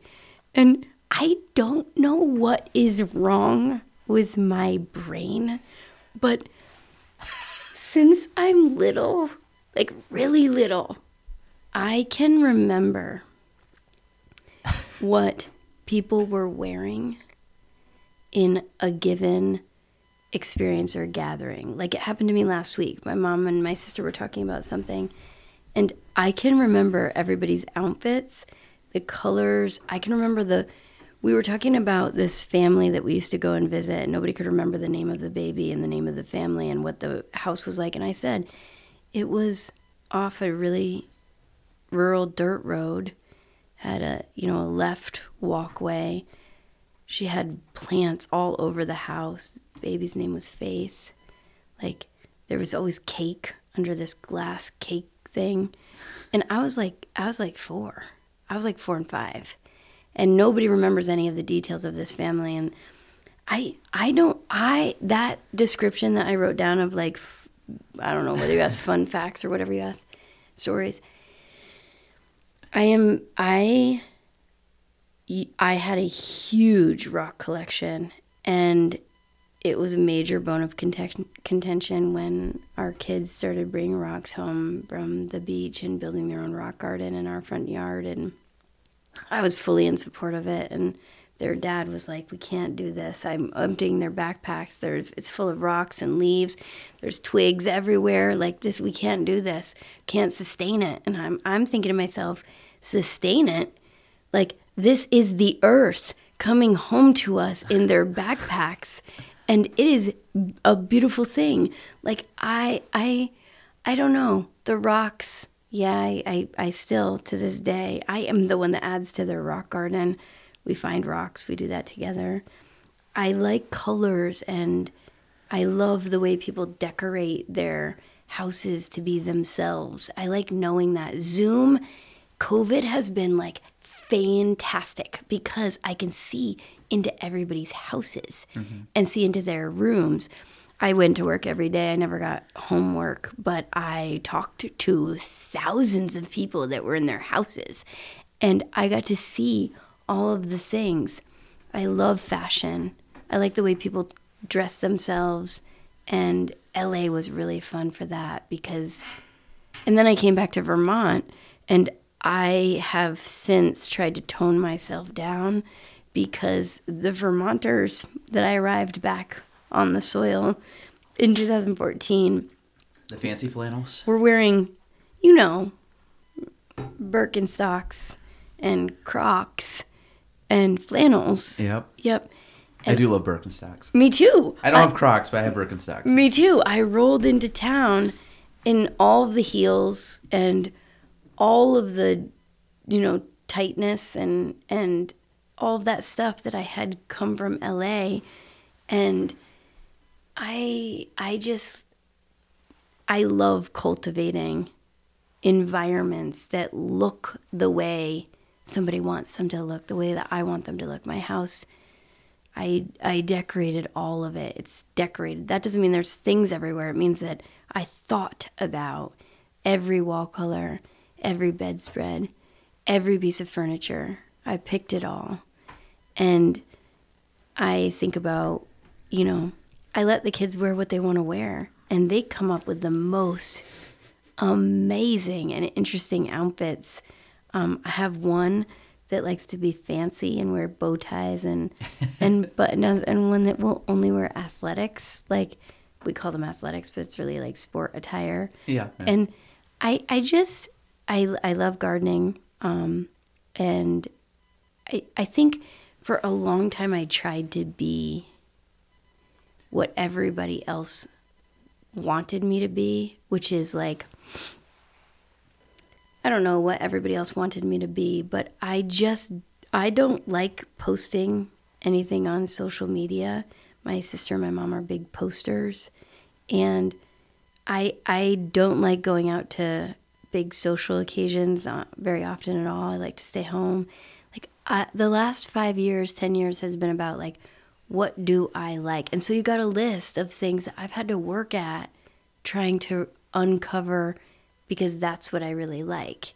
And speaking of like cars and motors, like I love drag racing and monster trucks and car races and stock cars and loud things and and music I listen to really really loud in my car and think about what car I want to buy for like several months before I decide and pick all of the cars that my family members drive and know all of the car facts probably from like 1988 89 on um, it's just a thing that I and so I'm teaching I'm teaching the kids to do that. Like when we go on road trips, we do car identification out the window.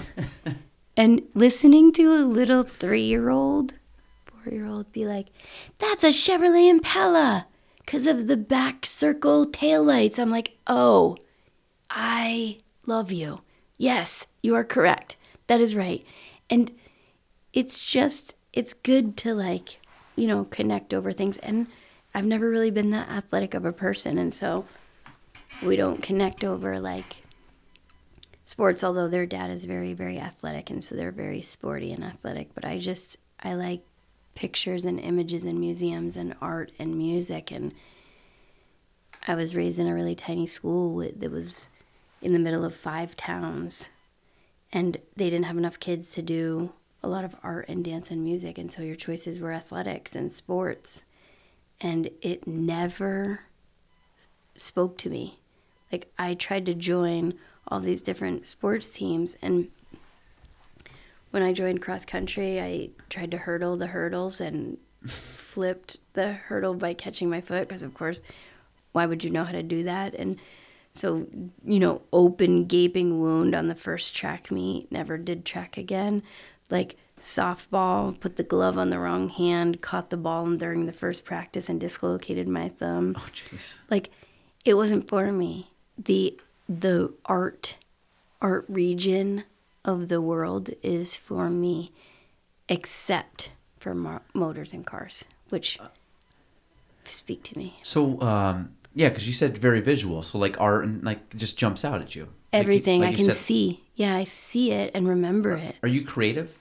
I got I got my bachelor's degree in studio art in Oh, wow. in clay and pottery, and thought I was going to be a potter, and took a year off and taught pottery, but then realized that you don't really make a lot of money doing pottery, and so the plan then became get a career and have a little pottery studio and a little garden house outside in the back of the house with some farm animals which and a boat which i'm still working on all of those different pieces but you know it art and and music and visual stuff i'm just that's the way i see the world and it's it's funny because people are also the other way that I see the world. Like I can feel someone's vibe more easily than the average bear.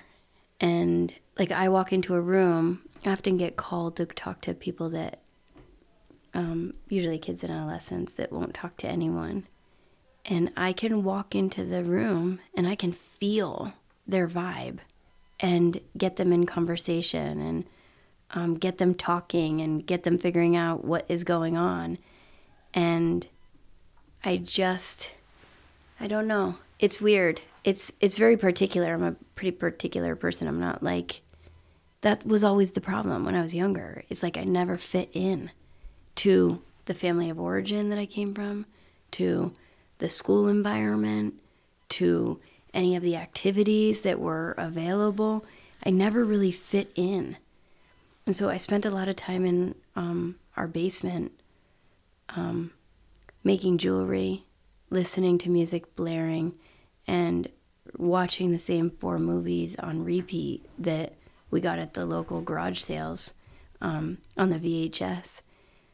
Some of them were broken, so they didn't have like the last two minutes of the movie or the the first few minutes of the movie, but um, that probably shaped my life too. It was it was Dirty Dancing, Pretty Woman, Pretty in Pink, and Braveheart, and E.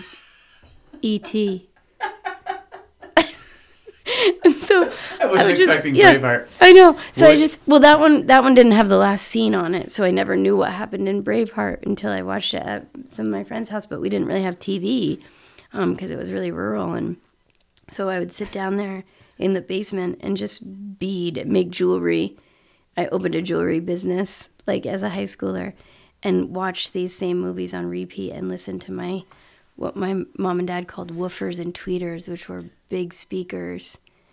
And I just sort of built my own life, my own world in this family of extroverts that talked a lot. And I just needed a lot of alone time. That's something that I know now. And I spend a lot of time alone to continue to cultivate like my oddness and my uniqueness. I uh, I I always like self classify myself as an extroverted introvert. Yeah. Like, I can be extroverted. I have to be in my business. I talk to people, and I, I love doing this. I love talking to people. Yeah. But I, and my wife will attest to this. Like, if I can go home on a Friday and not see anybody but my family until Monday, I'm good. Like, I totally fine staying at home, not leaving the house, being a hermit for a couple days. Um, now I love going out if we're like, hey, we're gonna go out and do something. Like, I, I don't mind that, but I I have no problem like sitting at home reading a book. I have no problem doing just like house projects by myself, listening to like a podcast. Um, and some days I'm like, and I know this about myself is there's day and I have to pr- like proactively call people on the phone and do stuff and be like, you know, in, engaged with people. And there's some days I'll go into my office and, you know, I just don't want to. And I'm like, I don't want to call people today. And today was kind of, I talked to a few people on the phone, but there was a point where it's today I'm like, you know what? I just don't really feel like calling people. So, like, I'm going to email some people and I'm going to basically do all the outreach that doesn't involve physically talking to people. I just don't have it in me like right now. And but it's weird. Then I'm like, within an hour, I'm on a podcast with you, and I'm totally fine. But it's like you just. But I know myself in certain aspects, and I, um, I like being alone. There's days I like just coming in, shutting my door in there, having coffee, maybe put some music on, and I just work. But I'm not talking to people. I'm thinking. I like thinking. I like challenging. I like researching. I like learning new things. Um, but a lot of that is just sitting alone, and um, and I have no problem with that. And I, you know, Saturday, I think it was Saturday, I read like, it was just one of those days like my kids still nap, so my kids were napping, and I was just kind of like, uh, my wife's actually in her graduate uh, graduate school for sport and performance psychology. Ooh, cool. Um, so she's graduating in December with that. So she was doing her coursework, and my kids were napping, and it was raining out, and I was like, I, "There's a million things I probably could be doing," and I'm kind of like I'm a I, I, I'm a busybody. I don't like to sit still. But I sat down and I read like 100 pages of a book I was reading. And I just like was like, nope, that's just what I'm going to do today. I'm just going to sit and read, and it was great. And I just almost the entire day I wasn't on my phone much. I wasn't on like I didn't watch any TV. It was like I just sat and read. And like if I had a few minutes here, I read. If I could sit down for a half hour, I read. Like I just I just my day was very just chill. But I I know myself and I need those days because it like recharges the battery. 100%. Because like you go like you said, if you're in your I get tired talking to people in my profession. I can't imagine your profession when you're talking with heavy topics. Like I'm talking to people about like their house, which is trust me, like is a heavy topic relative to many heavy topics that you or many topics you could talk about. But when you're talking about kids that are suicidal or doing prescription drugs or having family issues, like that's deep stuff. And like Deep. Mm-hmm. a- and you kind of have like and then also couple that with the you talked about decision like there's a there's decision decision fatigue where you can only make so many decisions in a day. And i've done i've done read a lot on this that you know um, most people you know make decisions by a certain point of the day and they're done because they they and there's been studies about um, kind of like the um, i think there was a study that was done on um, people getting parole you had a better chance of getting parole earlier in the day than you did later in the day because in the end of the day people didn't want to hear it. They're just like no no no. Beginning of the day they listen to the whole case. So strategic as to when you went in that really like i mean massively increased your chances of getting parole. So but it has so you take like your heavy topics that you deal with on day to day coupled with now you have decision fatigue and that's one of the hardest things about leadership is that leadership is you're basically your skill set with leadership is your thoughts it's your decisions it's your thoughts it's it's your what you it's your brain your thinking. And that is massively tiring to do. And that's one of the things i've learned like real estate sales to me is easy. It's not hard. I've done it for so many years. At one point it was hard. I had to learn it. Now it's like it's it's like um, it's like riding a bike for me turning around and learning different subject matter and, and now like as with anything with growth you now are compounding on things the base levels of what you've learned. So now you're going deeper or more niche in something but now it's, t- it's tapping into your brain power of or bandwidth of like trying to figure that out. That is so taxing to do. And then and there's days where I'm like, I wish I could just sit down and call people all day long. But the problem was like my calling people today was coupled after three hours of intense like looking and learning and focusing on stuff where I'm like, it's not that I don't want to talk to people. My brain's just mush right now and I just don't have the energy and I'm like and then I was like, I know I have a podcast that I want to be up for. I don't want to be like, ugh, like completely tired and come in here and just be like, ah, I'm like such a dud. So I want to have some energy here. And then I'm, I also know I have an event tonight that I have to speak at that I also don't want to be a dud at. So I'm like, I gotta, I gotta like have some dud in my day, and that was the calls where I'm just like, you know what, I'm just gonna email and chill and listen to uh, music and.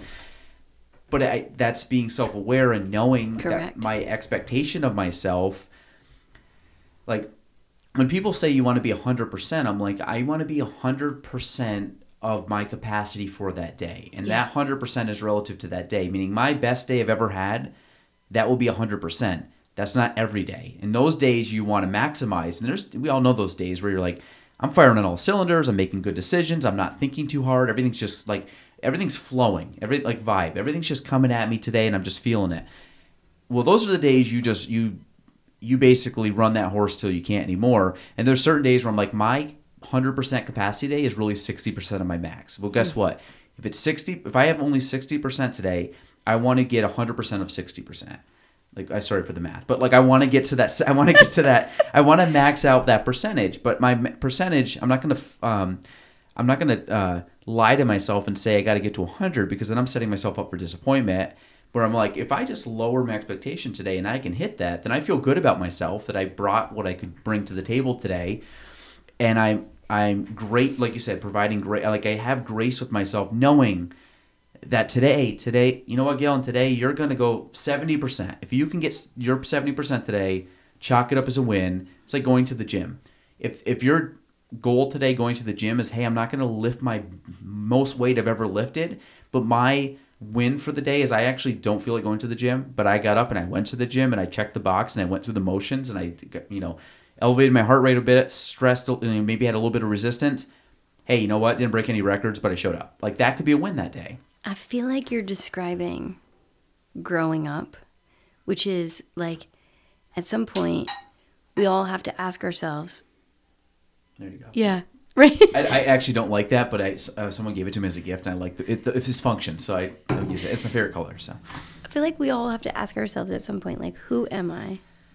How do I actually feel? What do I want to do? What do I want to be? And we have to do that repetitively over and over and over.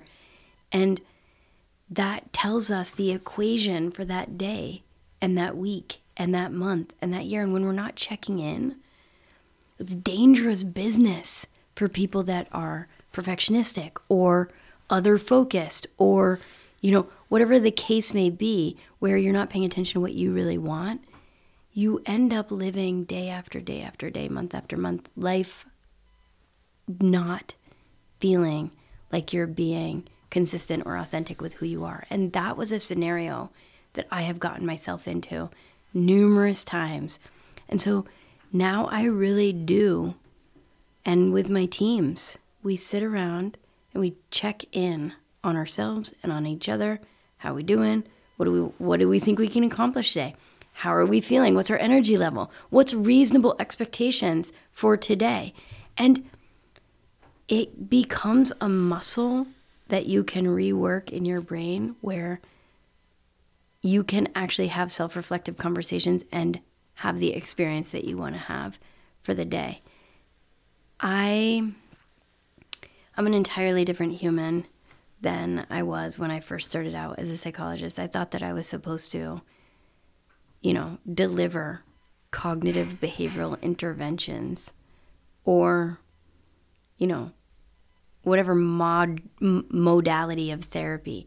What I think we need to deliver is teaching introspection and self-awareness, reflection and connection and belonging and how to get all of those things and be comfortable in being who we actually want to be. And I feel like that reduces depression, anxiety, suicidality, cutting, all of these things come into betterness when we are allowing ourselves to be who we want to be by reflecting and and and being okay with not aligning with whatever it is that our family wanted us to be or our organization wanted us to be or the culture wants us to be. The the the hard part about that is like certain people are given more permission to be who they want to be than other people. That's a privilege like and we have to continue to work on equity and equality and everybody feeling like they can be whoever they want to be and that that's okay. That they can manage their own expectations that they can perform the way they want to perform and go into the fields that they want to go into. And i heard this really interesting talk. I'm taking this class. Um, now i don't really feel like i need to get a's or or b's i just need to pass like when i was going to when i was C's get degrees. yeah, that's exactly right. When I went to undergraduate, I felt like I had to get all A's. And then I went to graduate school and I was like, I really need to get like low A's. And then I went to graduate school again and I was like, no, B's are B's are really good. And now I'm taking this class and I'm like, I need to complete the class and learn what I can learn from it and get what I can get out of it. And that is what a class is. Like, it's not whether I get an A or a B or a C or whatever it is. It's not that. It's what did I get from the experience of being in class? And that I think it translates to everything. It's not the product, it's the process. And so I'm I'm going to class tonight, and as reading these articles um, and watching these TED talks that were assigned, and there was this guy I can't remember his name talking about like we used to allow people, kids, teenagers, to go to trade school. Oh, you know what it was? It wasn't even for class. I was taking um, autism and Asperger's spectrum training on Thursday and Friday, and Temple Grandin, who has made, you know, so much headway for neurodivergent and unique brains, um, was saying like when she was coming up, everybody was allowed to go to trade school if they wanted to go to trade school. And now we're so focused on, you know, technology and regular college and what happens after regular college for graduate school and all these things that we miss the group of kids and adolescents that want to tinker. Mm-hmm. They want to bonk on things. They want to bang on things. They want to put things together and take them apart. And I was thinking, like, that was an option for me in high school. I was allowed to go to home ec mm-hmm. and I was allowed to go to woodworking and do things that weren't sitting in a chair studying words and numbers. And I just, you know, I don't know. I, I think offering people choices and options and opportunities to see what makes their brain hum is like and and buzz is is the way that you build engagement in your life, engagement in your work. Um, but yeah, so so I have to tell you about the the dying the dying part. Yes. Yeah. So I didn't know this, but I do now. If you give a woman a spinal, an epidural, too high in her back, the spinal, your body takes the shutting down chemical or mechanism or whatever it is up rather than down. And so Like to the heart. so I had a resident student who gave me my spinal. And Ooh. and it was with with our first and I just was like supremely joyful that we were about to have this kid. Like I This your first or second? yeah, my first. I, I was obsessed with the idea of the moment of meeting him. And I think, you know, maybe everybody is, but I was thinking, and this is indicative of what was also, I think, going on in the marriage, is that I was obsessed with the kid coming. And so the resident student gave me the spinal and the nurse practitioner gave me the cut on the in, on the on my hip and said, "Could you feel that?" And I was like, uh, "Yeah, I felt it." And she gave me that face like, "Hmm, hmm, okay." It was like a rhetorical question. Like you're not supposed to feel it. Right. She was like, You're obviously going to say no because it's the time when you're not supposed to feel it. And so I was like, No, I can feel that. Yeah, that that that was a cut. And so then I could start to feel my heart slowing down. And there was a nurse standing to my right, and you know, my arms were out to the side and whatnot. It was an emergency cesarean section. And so I said to the nurse, I was like, My my heart is stopping. And she said, Oh, she was like, You're panicking. Everybody always feels like that. I was like, No, it's slowing down, it's stopping. And she was like, Oh, don't worry about it. Totally dismissive. So there was another few seconds, and then I was like, My lungs are not opening and closing anymore. I'm not going to be able to breathe in a little bit. So you can feel all this coming on. I, I felt it traveling up and each muscle stopping. Oh. The nurse was like, Aron, it's gonna be fine. Everybody feels really nervous and uncomfortable when they're, you know, about to get su- surgery. And I was like, also, I'm starting to not be able to swallow. And pretty soon I'm not gonna be able to talk. And just as I said that, I couldn't say any more words because my esophagus and my throat wouldn't work anymore. And so all I could do was move my eyeballs and my forehead. So I couldn't my heart wasn't pumping, my lungs my lungs weren't breathing, and then I couldn't swallow or talk. And so I was moving my eyes back and forth and I really remember like I really remember laying there and moving my eyes back and forth and looking around the room and doing my coping mechanisms and staying calm, knowing that I was dying, and knowing that she didn't believe me. I knew she didn't believe me because I could see it in her eyes. I've I've been in enough crisis situations to know when somebody believes somebody else. And so I knew she didn't. And then I heard the uh, my doctor, my OBGYN, say to the nurse, it went the wrong way. This is wrong. Something something's wrong. Something's really wrong. And then I don't remember anything else. They intubated me. And when they brought him out, he had a zero APGAR score. But I don't know that. And I don't I don't remember any of it because I was intubated. And so I woke up and my sister was standing next to me. No baby, no nobody. And my sister's an OBGYN. So she had been waiting to come into the surgery room and they had never come and got her. And so she was there and I said, "Where's the where's the baby?" And she was like, "He's in the NICU. He's fine." And I was like, "I want him." And she was like, "You can't have him because he's in the NICU. You have to wait for them to do all the things. And I said, I want you to go and get him and bring him to me so that I can see him. Please, go get him. She was like, okay. And so I saw her like walk around the bed. My sister is a force to be reckoned with. She walked around the bed and she said to the nurse, she was like, um, so we're going to have to go and get the baby and we're going to have to bring him here. And the nurse was like, well, he's in the NICU. My sister was like, yep, I know. You're going to have to go get him.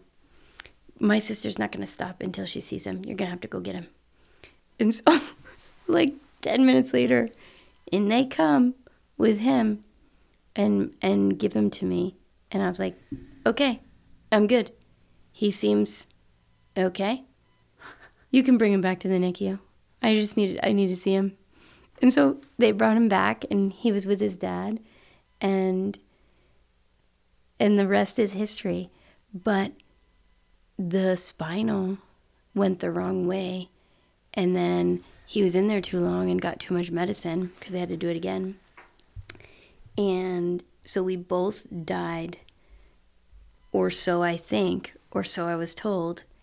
And the my OBGYN called at like four weeks and said, You and you got to bring the baby in. I got to see both of you. I've never seen uh, something as traumatic as that. And I just want to lay eyes on both of you and see if you guys are alive.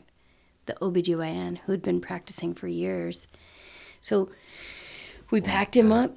We packed him up and we brought him in. And she was waiting there and she was like, Okay, I just needed to see the two of you. You could go home now. she needed to do the same thing that I needed to do because her last memory was of this thing happen. My last memory was of this thing happening. And so he's okay, and so am I. And I was not going to have another C section. And so when I went back to see her, I was like, listen, I want to have another one, and you have to tell me how to have a vaginal birth. She was like, it's called a VBAC, and it's very rare, and it usually doesn't happen, and you have to wait exactly 18 months. She was like, start to finish, you can't have the baby before 18 months, or you're not going to be eligible. I was like, okay, no problem. After having the C-section. Yeah, I was like, no problem. I can time it. I know, I know those little strips, those little ovulation strips. I'll, I'll figure it out. I can plan anything. So, I planned it, and in exactly, exactly eight months, I got pregnant again, and he came out 18 months after um, the first one, um, and in a very different manner, like ready to go. Um, eh, but like I know this sounds weird, but I don't know what kind of connection that made me have with the first one, but it's different than most moms and kids. Like we are there's something between the two of us that is different than than a regular regular experience. But that's the story and I won the moth storytelling com- competition with that story and he's I think he's fine and I think I'm fine. It just every time I tell it somebody's like, "Why don't why didn't you why didn't you sue the hospital?" And I was like, "Sue the hospital?" That was literally not even in my brain.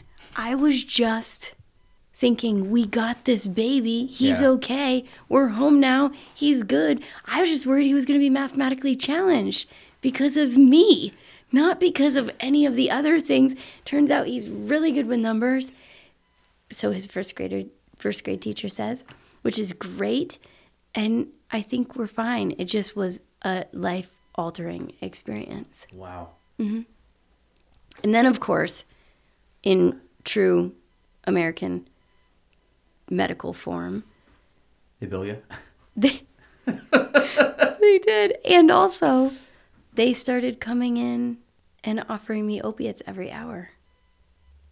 And I said no for the first day and a half, and then they didn't stop, and so I asked to go home. And you're supposed to be in the hospital for like a while after an emergency C-section, but I went home a day and a half later because Wow.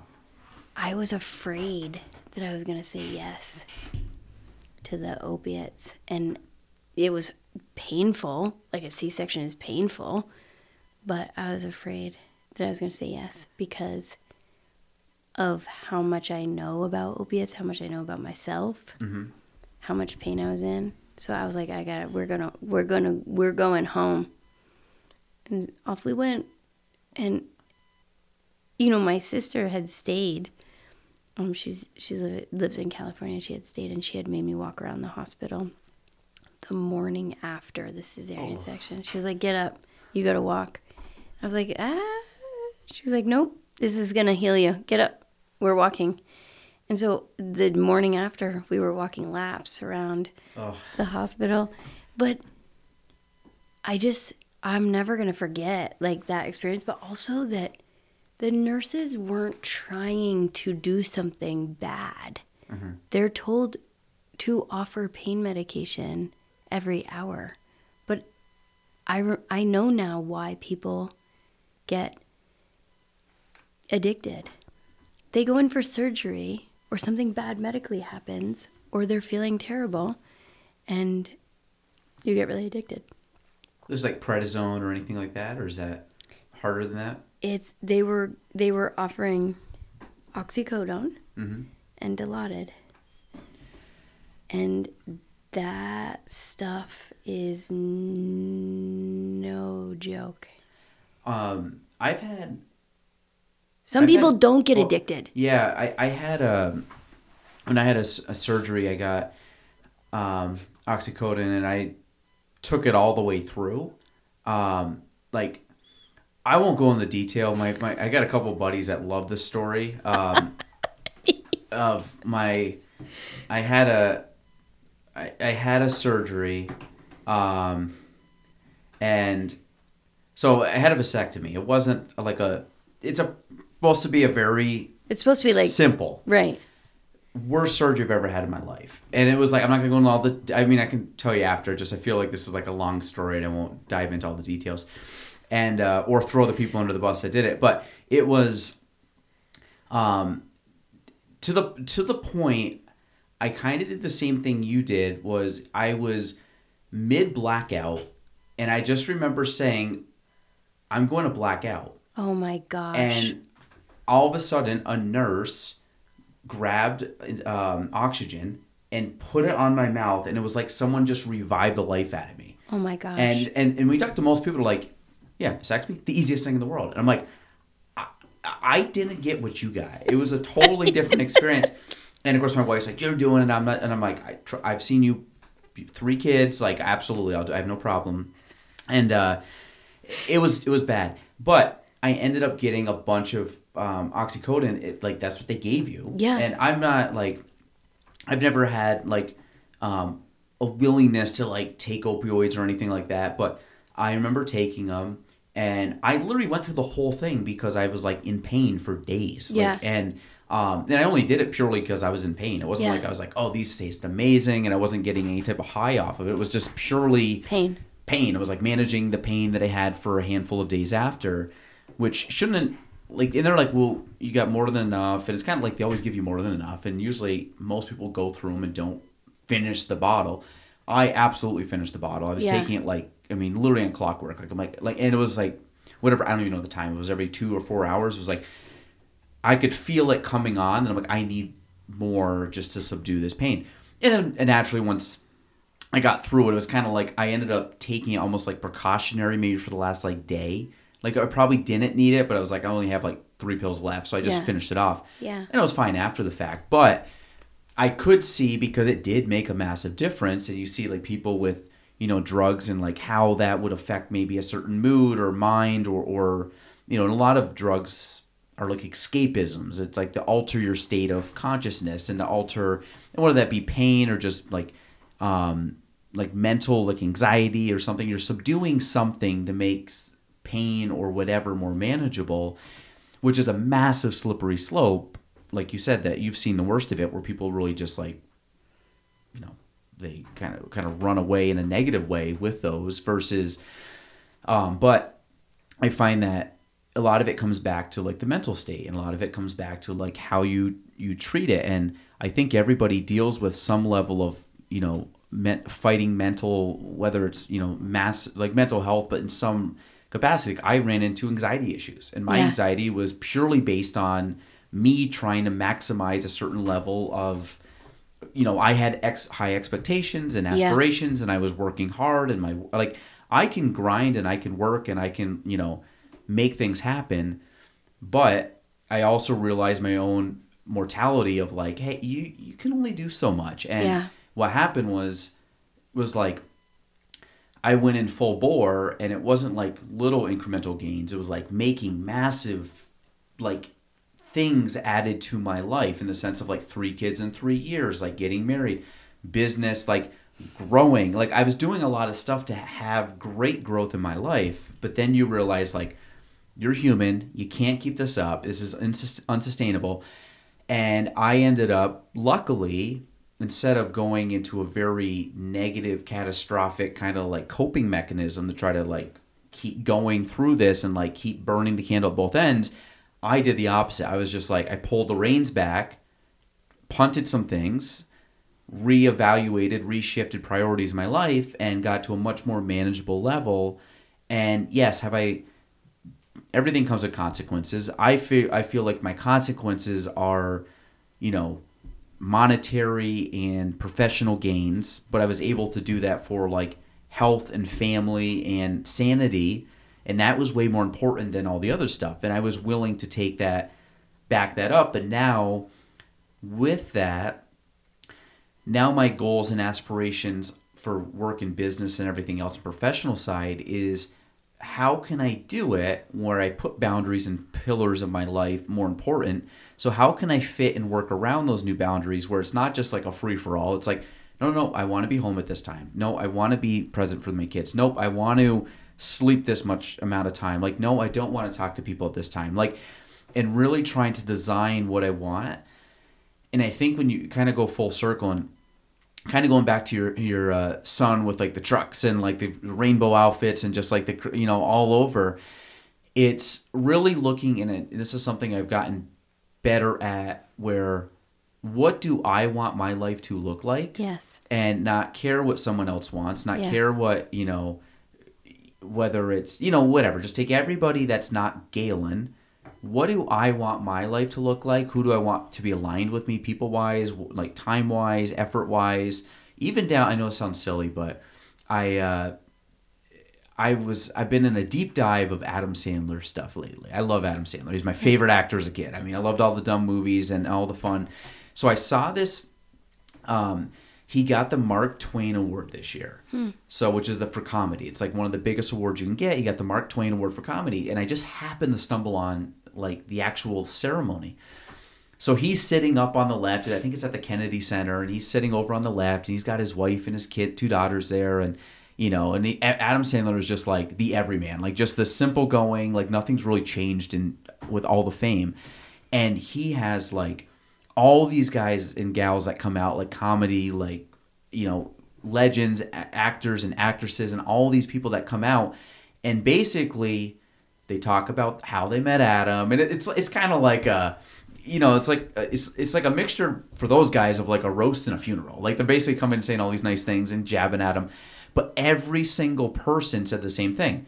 He does things the way he wants to do it, the way he values it, with the people he wants to do it. He takes care of his friends, and you always see that he has the same people in his movies. He like has the same you know co-stars or even just small little roles, and every single person basically said like I wouldn't be here without Adam because he like his success, he brought me along in his success. And I was a friend on SNL or a friend from, you know, the comedy clubs in Boston or wherever. And now they're like fairly well known names, or you'd recognize their face or their names. But what I got, I got out of that, I'm like, Adam Sandler makes movies he wants to makes movies he wants to do with people he wants to do it with in locations he wants to do it with and he shows up in t-shirts and basketball shorts every day. And in my head i was like and and he's like i work really hard but he goes i play basketball every day. I love basketball. And like i was like in my head i'm like why i want to design my life like an adam sandler Right. like and like it doesn't mean like it doesn't have to be what he does i'm not an actor but there's things I like doing, but I'm also like, I would like just to roll in with like a hoodie and shorts on to work every day and not care. And I've actually started to dress more down than I used to because it's comfortable for me. Like Yeah. my shoes are like I like wearing like I got like Air Force One shoe, and I like wearing shoes and, and I like wearing just like a straight T-shirt because it's comfortable for me.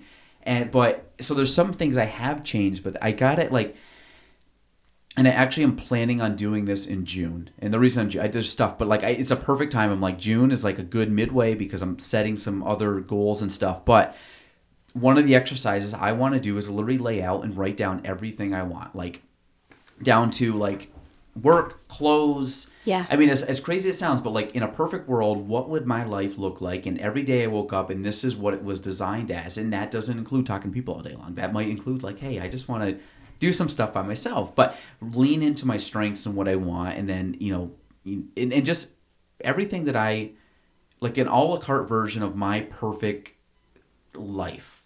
I'm obsessed with what you just said because I feel like you've kind of did that. yeah, Are, doing that. because because our culture and society told us there's certain ways to stay well. Mm-hmm. There's certain ways to be happy. There's certain ways to be successful. Here's your prescription. It's for, you know, middle-aged, white, male, Christian, whatever, straight Mm-hmm. people. But that was all lies because it doesn't work for the majority of people. There's not certain ways.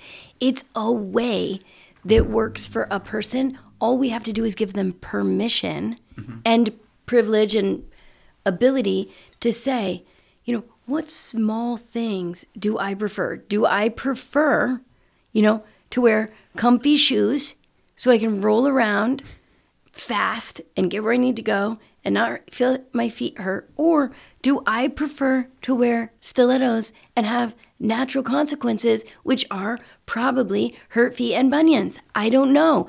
The point is, the prescription that we were given for happiness, where you make a lot of money, you have a lot of success, you do a lot of things that are material, you are really thin, like that was not real for the majority of us. But we have to sit around and talk with each other about like who do you really want to be? How do you really feel? What kind of life do you want to design? And then we have to give the people that we love the most amount of permission and grace to be that thing. And that's that's hard because like parents have expectations for their children, organizations have expectations for their employees, friends have expectations for their friends. Like it's possible that we might not like each other and we might not want to be around each other when the other person becomes who they want to be. The I've been watching this um TED Talk over and over and over on repeat, which is Johann Hari, who talks about like the opposite of addiction is connection. And I think about like the opposite of the hamster wheel and the rat Yeah. race is connecting to ourselves and connecting to the people that really we can be vulnerable with, really we can be authentic with, really we can be honest with, and they can be in return. That's connection. And I got this text message from one of my good girlfriends today. She texted about like her dog is really, really sick and he's dying and she just lost her other dog. And I knew when I got that text message that I was one of her people because it's hard. It would be hard for her to reach out and text. Yeah, she's vulnerable. vulnerable and also she's extremely stoic as a person extremely you know self-sufficient. And i have people like that too now in my life where i'm like listen i gotta call you because i am not doing well and you need to talk me off the ledge. Mm-hmm. And like also i like to celebrate the people that are coming to the hospital wearing what they want to wear being who they want to be decorating their hospital their hospital office the way they want to decorate it. I had this um I had this I sign I, I hung up this Black Lives Matter sign in my office at the beginning of the the pandemic and this white female leader came in, she sat down, she was like, Have you she looked around my office, and her eyes stopped on the Black Lives Matter sign. She was like, Dr. Steward, have you considered the way that the things you hang up in your office make other people feel? And I said, Actually, I have. Yeah, I have considered that. She was like, I want you to think more about it because I'm not sure you've considered it enough. I was like, Do you want to talk about the the Black Lives Matter sign? And she was like, Not really. I don't really want to talk about it. And I said, It seems like you might. She was like, Nope. She's like, I want to talk about all your plants and all your pictures and all your fidget toys. And I was like, Okay. And then we're going to come back to the signs on the wall, the the rainbow triangle, the Black Lives Matter sign. And the thing is, I don't really know what some of those symbols mean to other people, but they're just reminders to me of, and I think they probably mean offensive and upsetting things to other people. But what they mean to me is like, I have two brown kids, and I know that they're treated in ways that are not the same way as some of their white friends. And I have to keep working on it. That's what it means. I don't I don't think it means anything else. Mm-hmm. But my point is that we get so many moments in our day to decorate our life.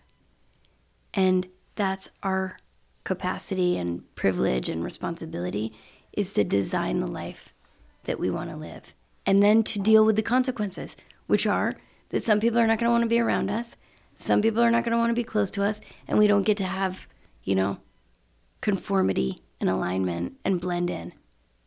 I think so. What I find hard is like one, you first have to get to the point where you want to do that. Yeah, you Meaning, like, you have to you have to be like, okay, that's something I want to do. Yeah. And it's tough to when you say like acceptance, like there's an acceptance of it's not even at the end of the day you're accepting yourself because you could say like I accept this is what I like to do. Yeah. But then there's also the acceptance of you have to also accept that you this is what you like to do and that you don't care about others' opinions. Correct. Because if you because because some people are like, well, I accept that society doesn't like. Well, yes, but at the end of the day, it's back to you. So if you don't care what they think and you want to do and there's people that are like this and and, and they're the free spirits and, and really when you look at most people i find that a lot of people that are um, and some of them like you could say they're eccentric but some people aren't eccentric they're just very good at their craft but you would say like they're very like extreme on one end. Well there's, there's like i've heard this plenty of times like the magic happens at the extremes. Like if you're going to be in this cookie cutter little hmm. box and this is anything like if you're going to be the top psychologist if you're going to be the like a sigmund freud or whatever who's right he's a psychologist right? Mm-hmm. Okay i want to make sure. But mm-hmm. like i've heard of him and i've heard of other people but they might be very crazy like and you take like an elon musk like no one's going to look at an elon musk and say elon musk is is a, um, a normal straight down the middle guy. He is like and you're going to critique him absolutely because he's so far one way brilliant and he's going to be so far one way poor. He's a human. He can't balance. He can't be perfect in everything. And when you look at you know these these people, it's like yes, and that, those are extremes in in in, in certain capacities. But then you could say like whether someone's a musician or an artist or like Howard Hughes, who was a massive person back in the day, and he was like crazy by the time he you know ended up passing. Like, but he was brilliant, and then he couldn't even like, and then he couldn't have like social contact. So you have like, but at the end of the day, like people, and this is I brought this quote up. Have you ever read that quote by John Lennon? No. So I'll read it, but you I mean, you're reading it too. But um, quote by John Lennon: When I was five years old, my mother always told me that happiness was the key to life. When I went to school, they asked me what I wanted to be when I grew up. I wrote down happy.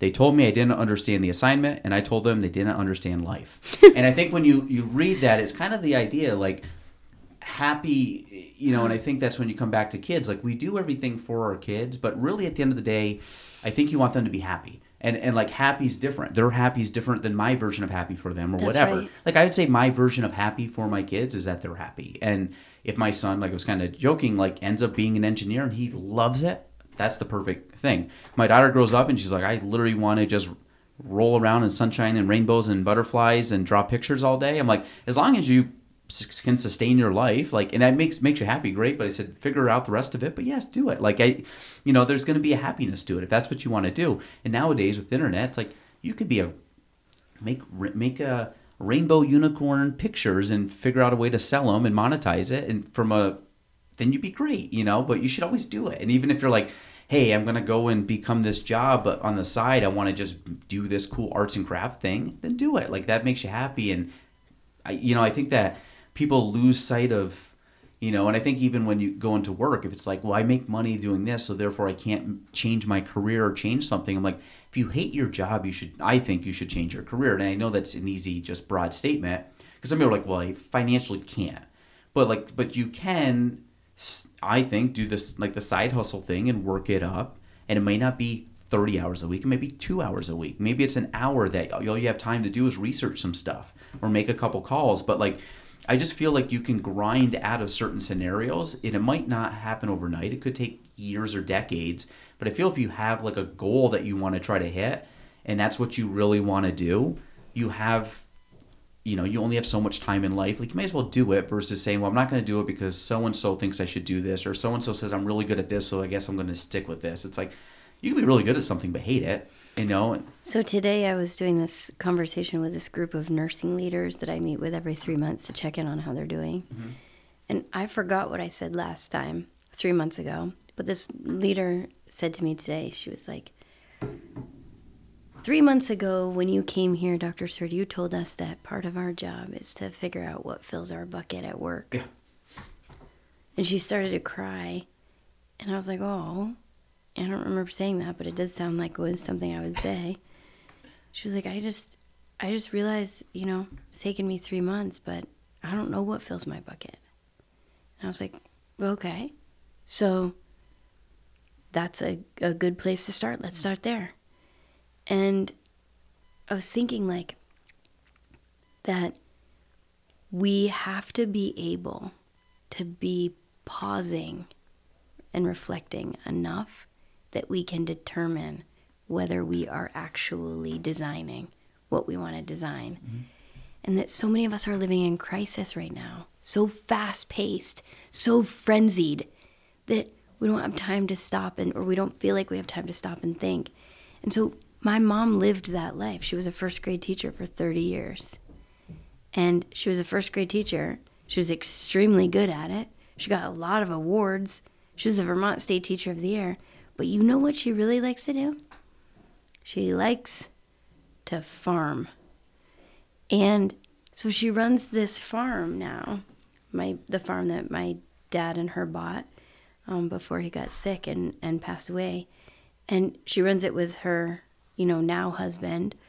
And she always used to tell us when we were little, like, my job is the mother. What's most important is that you and your sister are happy. That's my job. If I accomplish that, I'm happy.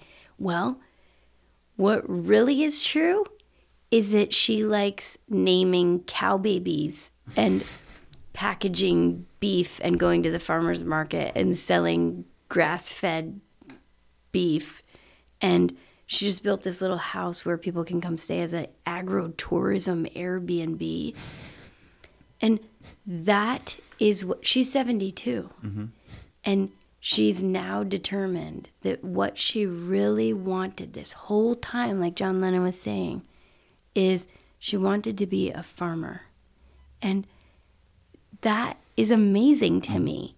And now I love her more Probably smiling all the time. all the time. She so she doesn't smile when the tractor breaks, but she's smiling all the time because she has this herd of cows.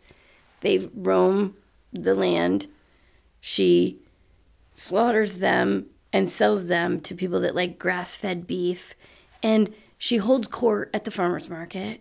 The mayor. Yep. and so I watch her now and think about so like my dad found what he loved as a logger. He was mm-hmm. doing that when I was young. And my mom was really good as a first grade teacher and it brought her a lot of joy and happiness, but she likes to be out with the cows. And I just think it's such a good lesson because it doesn't always happen right away. It takes a lot of effort and a lot of mm-hmm. work and a lot of dedication and perseverance. But I try to talk to my kids about, and I'm lucky because I found the occupation that brings me a lot of joy and satisfaction and passion. I need to do it less than I do so that I can be home more. But I try to talk to them about, like, whatever it is, I'm good with it. As long as it makes you happy and you feel like fulfilled and you feel strongly about who you are. We're good with it, whatever it is. I just can't wait to figure out what that is going to be. And the world is changing. So, like, jobs quick. are so quick. So, like, mm-hmm. jobs are changing, opportunities are changing. There's going to be, like, you know, most jobs are going to be like a robot or whatever it is. But I can't wait to see. And I'm also enjoying the present moment of discovering, like, with you and with people and with myself, what does bring joy and pleasure and belonging. And it's not really the things that we've been told it is. It's the old school stuff. It's like the sitting around, storytelling, music, connection, community, faith, belonging, all of those things that are like, you know, deep. They really do it. You build the platform and then you go and do all of the details and fill up, you know, whatever pieces of your life are uniquely you. And that is the resiliency mindset facing the adversity that is life, which is hard and full of challenges, and you have to keep meeting with skillfully navigating the next step to meet that adversity and move through it. And I think, you know, I was really worried about this podcast. Honestly, I drove around Plattsburgh looking for your signs to see like what is what is this really going to be like, you know? And I googled it and I listened to some of the episodes and um it wasn't that bad. and you hate one to one people. So- I do. I don't like it. And it also is a conversation about really interesting stuff with another person who's trying to figure out life and how to live it as a parent and as a professional, which I think is really, really interesting. Like how to bridge all of those complexities and make the community a better place. Like, that's also really interesting to me is that when Dr. Altoff, my mentor, brought me over here to Plattsburgh after I wrote the job description. I was riding in his car and we were driving up Margaret Street, and he said, You know, in three years, you're going to have fallen in love with the North Country. And I was looking around and I was like, eh, I don't think so. I was like, I'm already in love with Vermont. And before that, I was in love with LA. And before that, I was in love with Philly. And before that, I was in love with Buffalo. Like, I don't have any more love for any more cities. And he was like, No, it is going to happen to you. I know that. And sure enough, it's four years in May. And I was driving around Plattsburgh the other week and thinking, I love the North Country of New York. I love the people here. I hope this I hope this area keeps doing better and better and better and growing and getting more and more and more and more and healthy. So that's what I'm doing. I'm trying to change the communities by talking about things that help people survive and not just survive but thrive, grow into the potential of what the community and the, the people can be. yeah. Um, well, no, I think well, we're gonna end there. Yeah. but I uh, I couldn't agree more, and I think that one of the you know I, I again just kind of diving into a lot of the topics that you have, I think it's becoming it's becoming talked about more. I don't think it ever Yes. was not there. It's Yeah. just I don't think it was embraced as much, and I don't No. think this the I don't think the knowledge was there as much for people, and I don't think the the ability to talk about it was there as much with people. But I think anybody that everybody has different levels of you know whether mental health or whatever you want to call it. But I think if you really line it up, and you could different spectrums of it and different levels and, and degrees and stuff but every person deals with it because everybody's got a brain everybody's thinking. Correct. you're in your head. I talk to myself more than i talk to any person on earth because you're in a dialogue every day with yourself subconsciously um, um, consciously. And i think the more that people just embrace it and don't try to fight it or don't try to think that this is like a you know if you talk about this you're a weak person or if you talk about this you're you know you're soft or something it's like you're in your own mind all the time and i think the quicker that people just embrace it and say you know what? I need help with stuff because Correct. you, th- I, I put this like when you start to do everything like learning how to ride a bike you don't just know how to ride a bike you you someone teaches you. Typically parents or an older sibling or neighbor or whatever. And then as you get older you go to school and you learn stuff and then you go to college or a trade school or, or just go out on the job and learn via train like hands-on training but you learn stuff. And your brain it's more powerful than anything. You need to learn it. You need to understand it. You need to you know i think seek out people that have experiences or knowledge or ways to cope or deal with it or, or offer you know um, ways to just utilize it better. And i like learning. I'm a learner. I like learning a bunch of things that i'm not good at um, literally the other tab up here is about AI, about how I can use AI, like because it's, it's something I'm not going to fight it. I'm going to embrace it and just say like, how can I use it to my advantage and understand it better? Right. And I've learned like, you know, like I said, parenting. Like I've you know dove more into the psychology of kids and how they develop and the ways that they things they learn now at a young, young, young age is gonna stick with them their entire lives, like you did with you know the, That's the idea of Lyme disease or you know with whatever you know with or uh, ticks, but like but the things that stick with you that just end up having this thing that just like you it's like a complex that you carry throughout your whole life that it's a mental block and a mental hurdle like you know and then it's just but it's there like it, it doesn't make sense. It doesn't seem like a reasonable thing but yet it's there. And i think the more that we learn to tap into our brain and, and use it to I mean, our brain has not stopped evolving as a civilization. Like it's going to continue to grow and evolve, and we're going to be able to go deeper and understand more about the brain.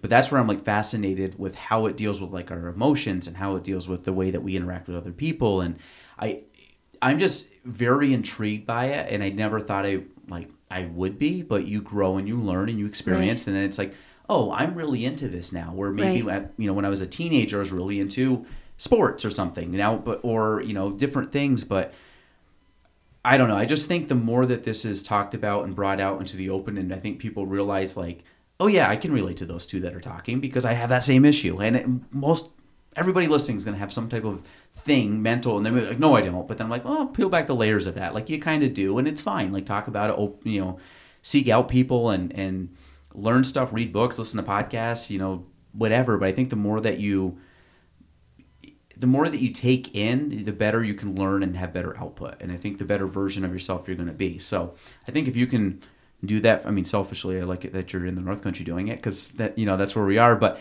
um, I still think that it's uh, we're going, we're trending in the right direction. And Agree. so it's a good thing, and I think that I think we are trending in the right direction. And I also think that what you just said is something that we need to continue to say over and over and over, which is that there's not a group of people that has mental health. Mm-hmm. All people are somewhere on their own continuum and phased journey of mental health betterment, mental health improvement, mental health satisfaction, whatever it is. It's not a group of people with a group of diagnoses that are ill. It's all of us working individually with ourselves and as a community to reduce the stigma mm-hmm. of saying, here's where I am on my mental health journey. That's been the most freeing part of being a leader in the mental health field is being able to say, I have a mental health journey.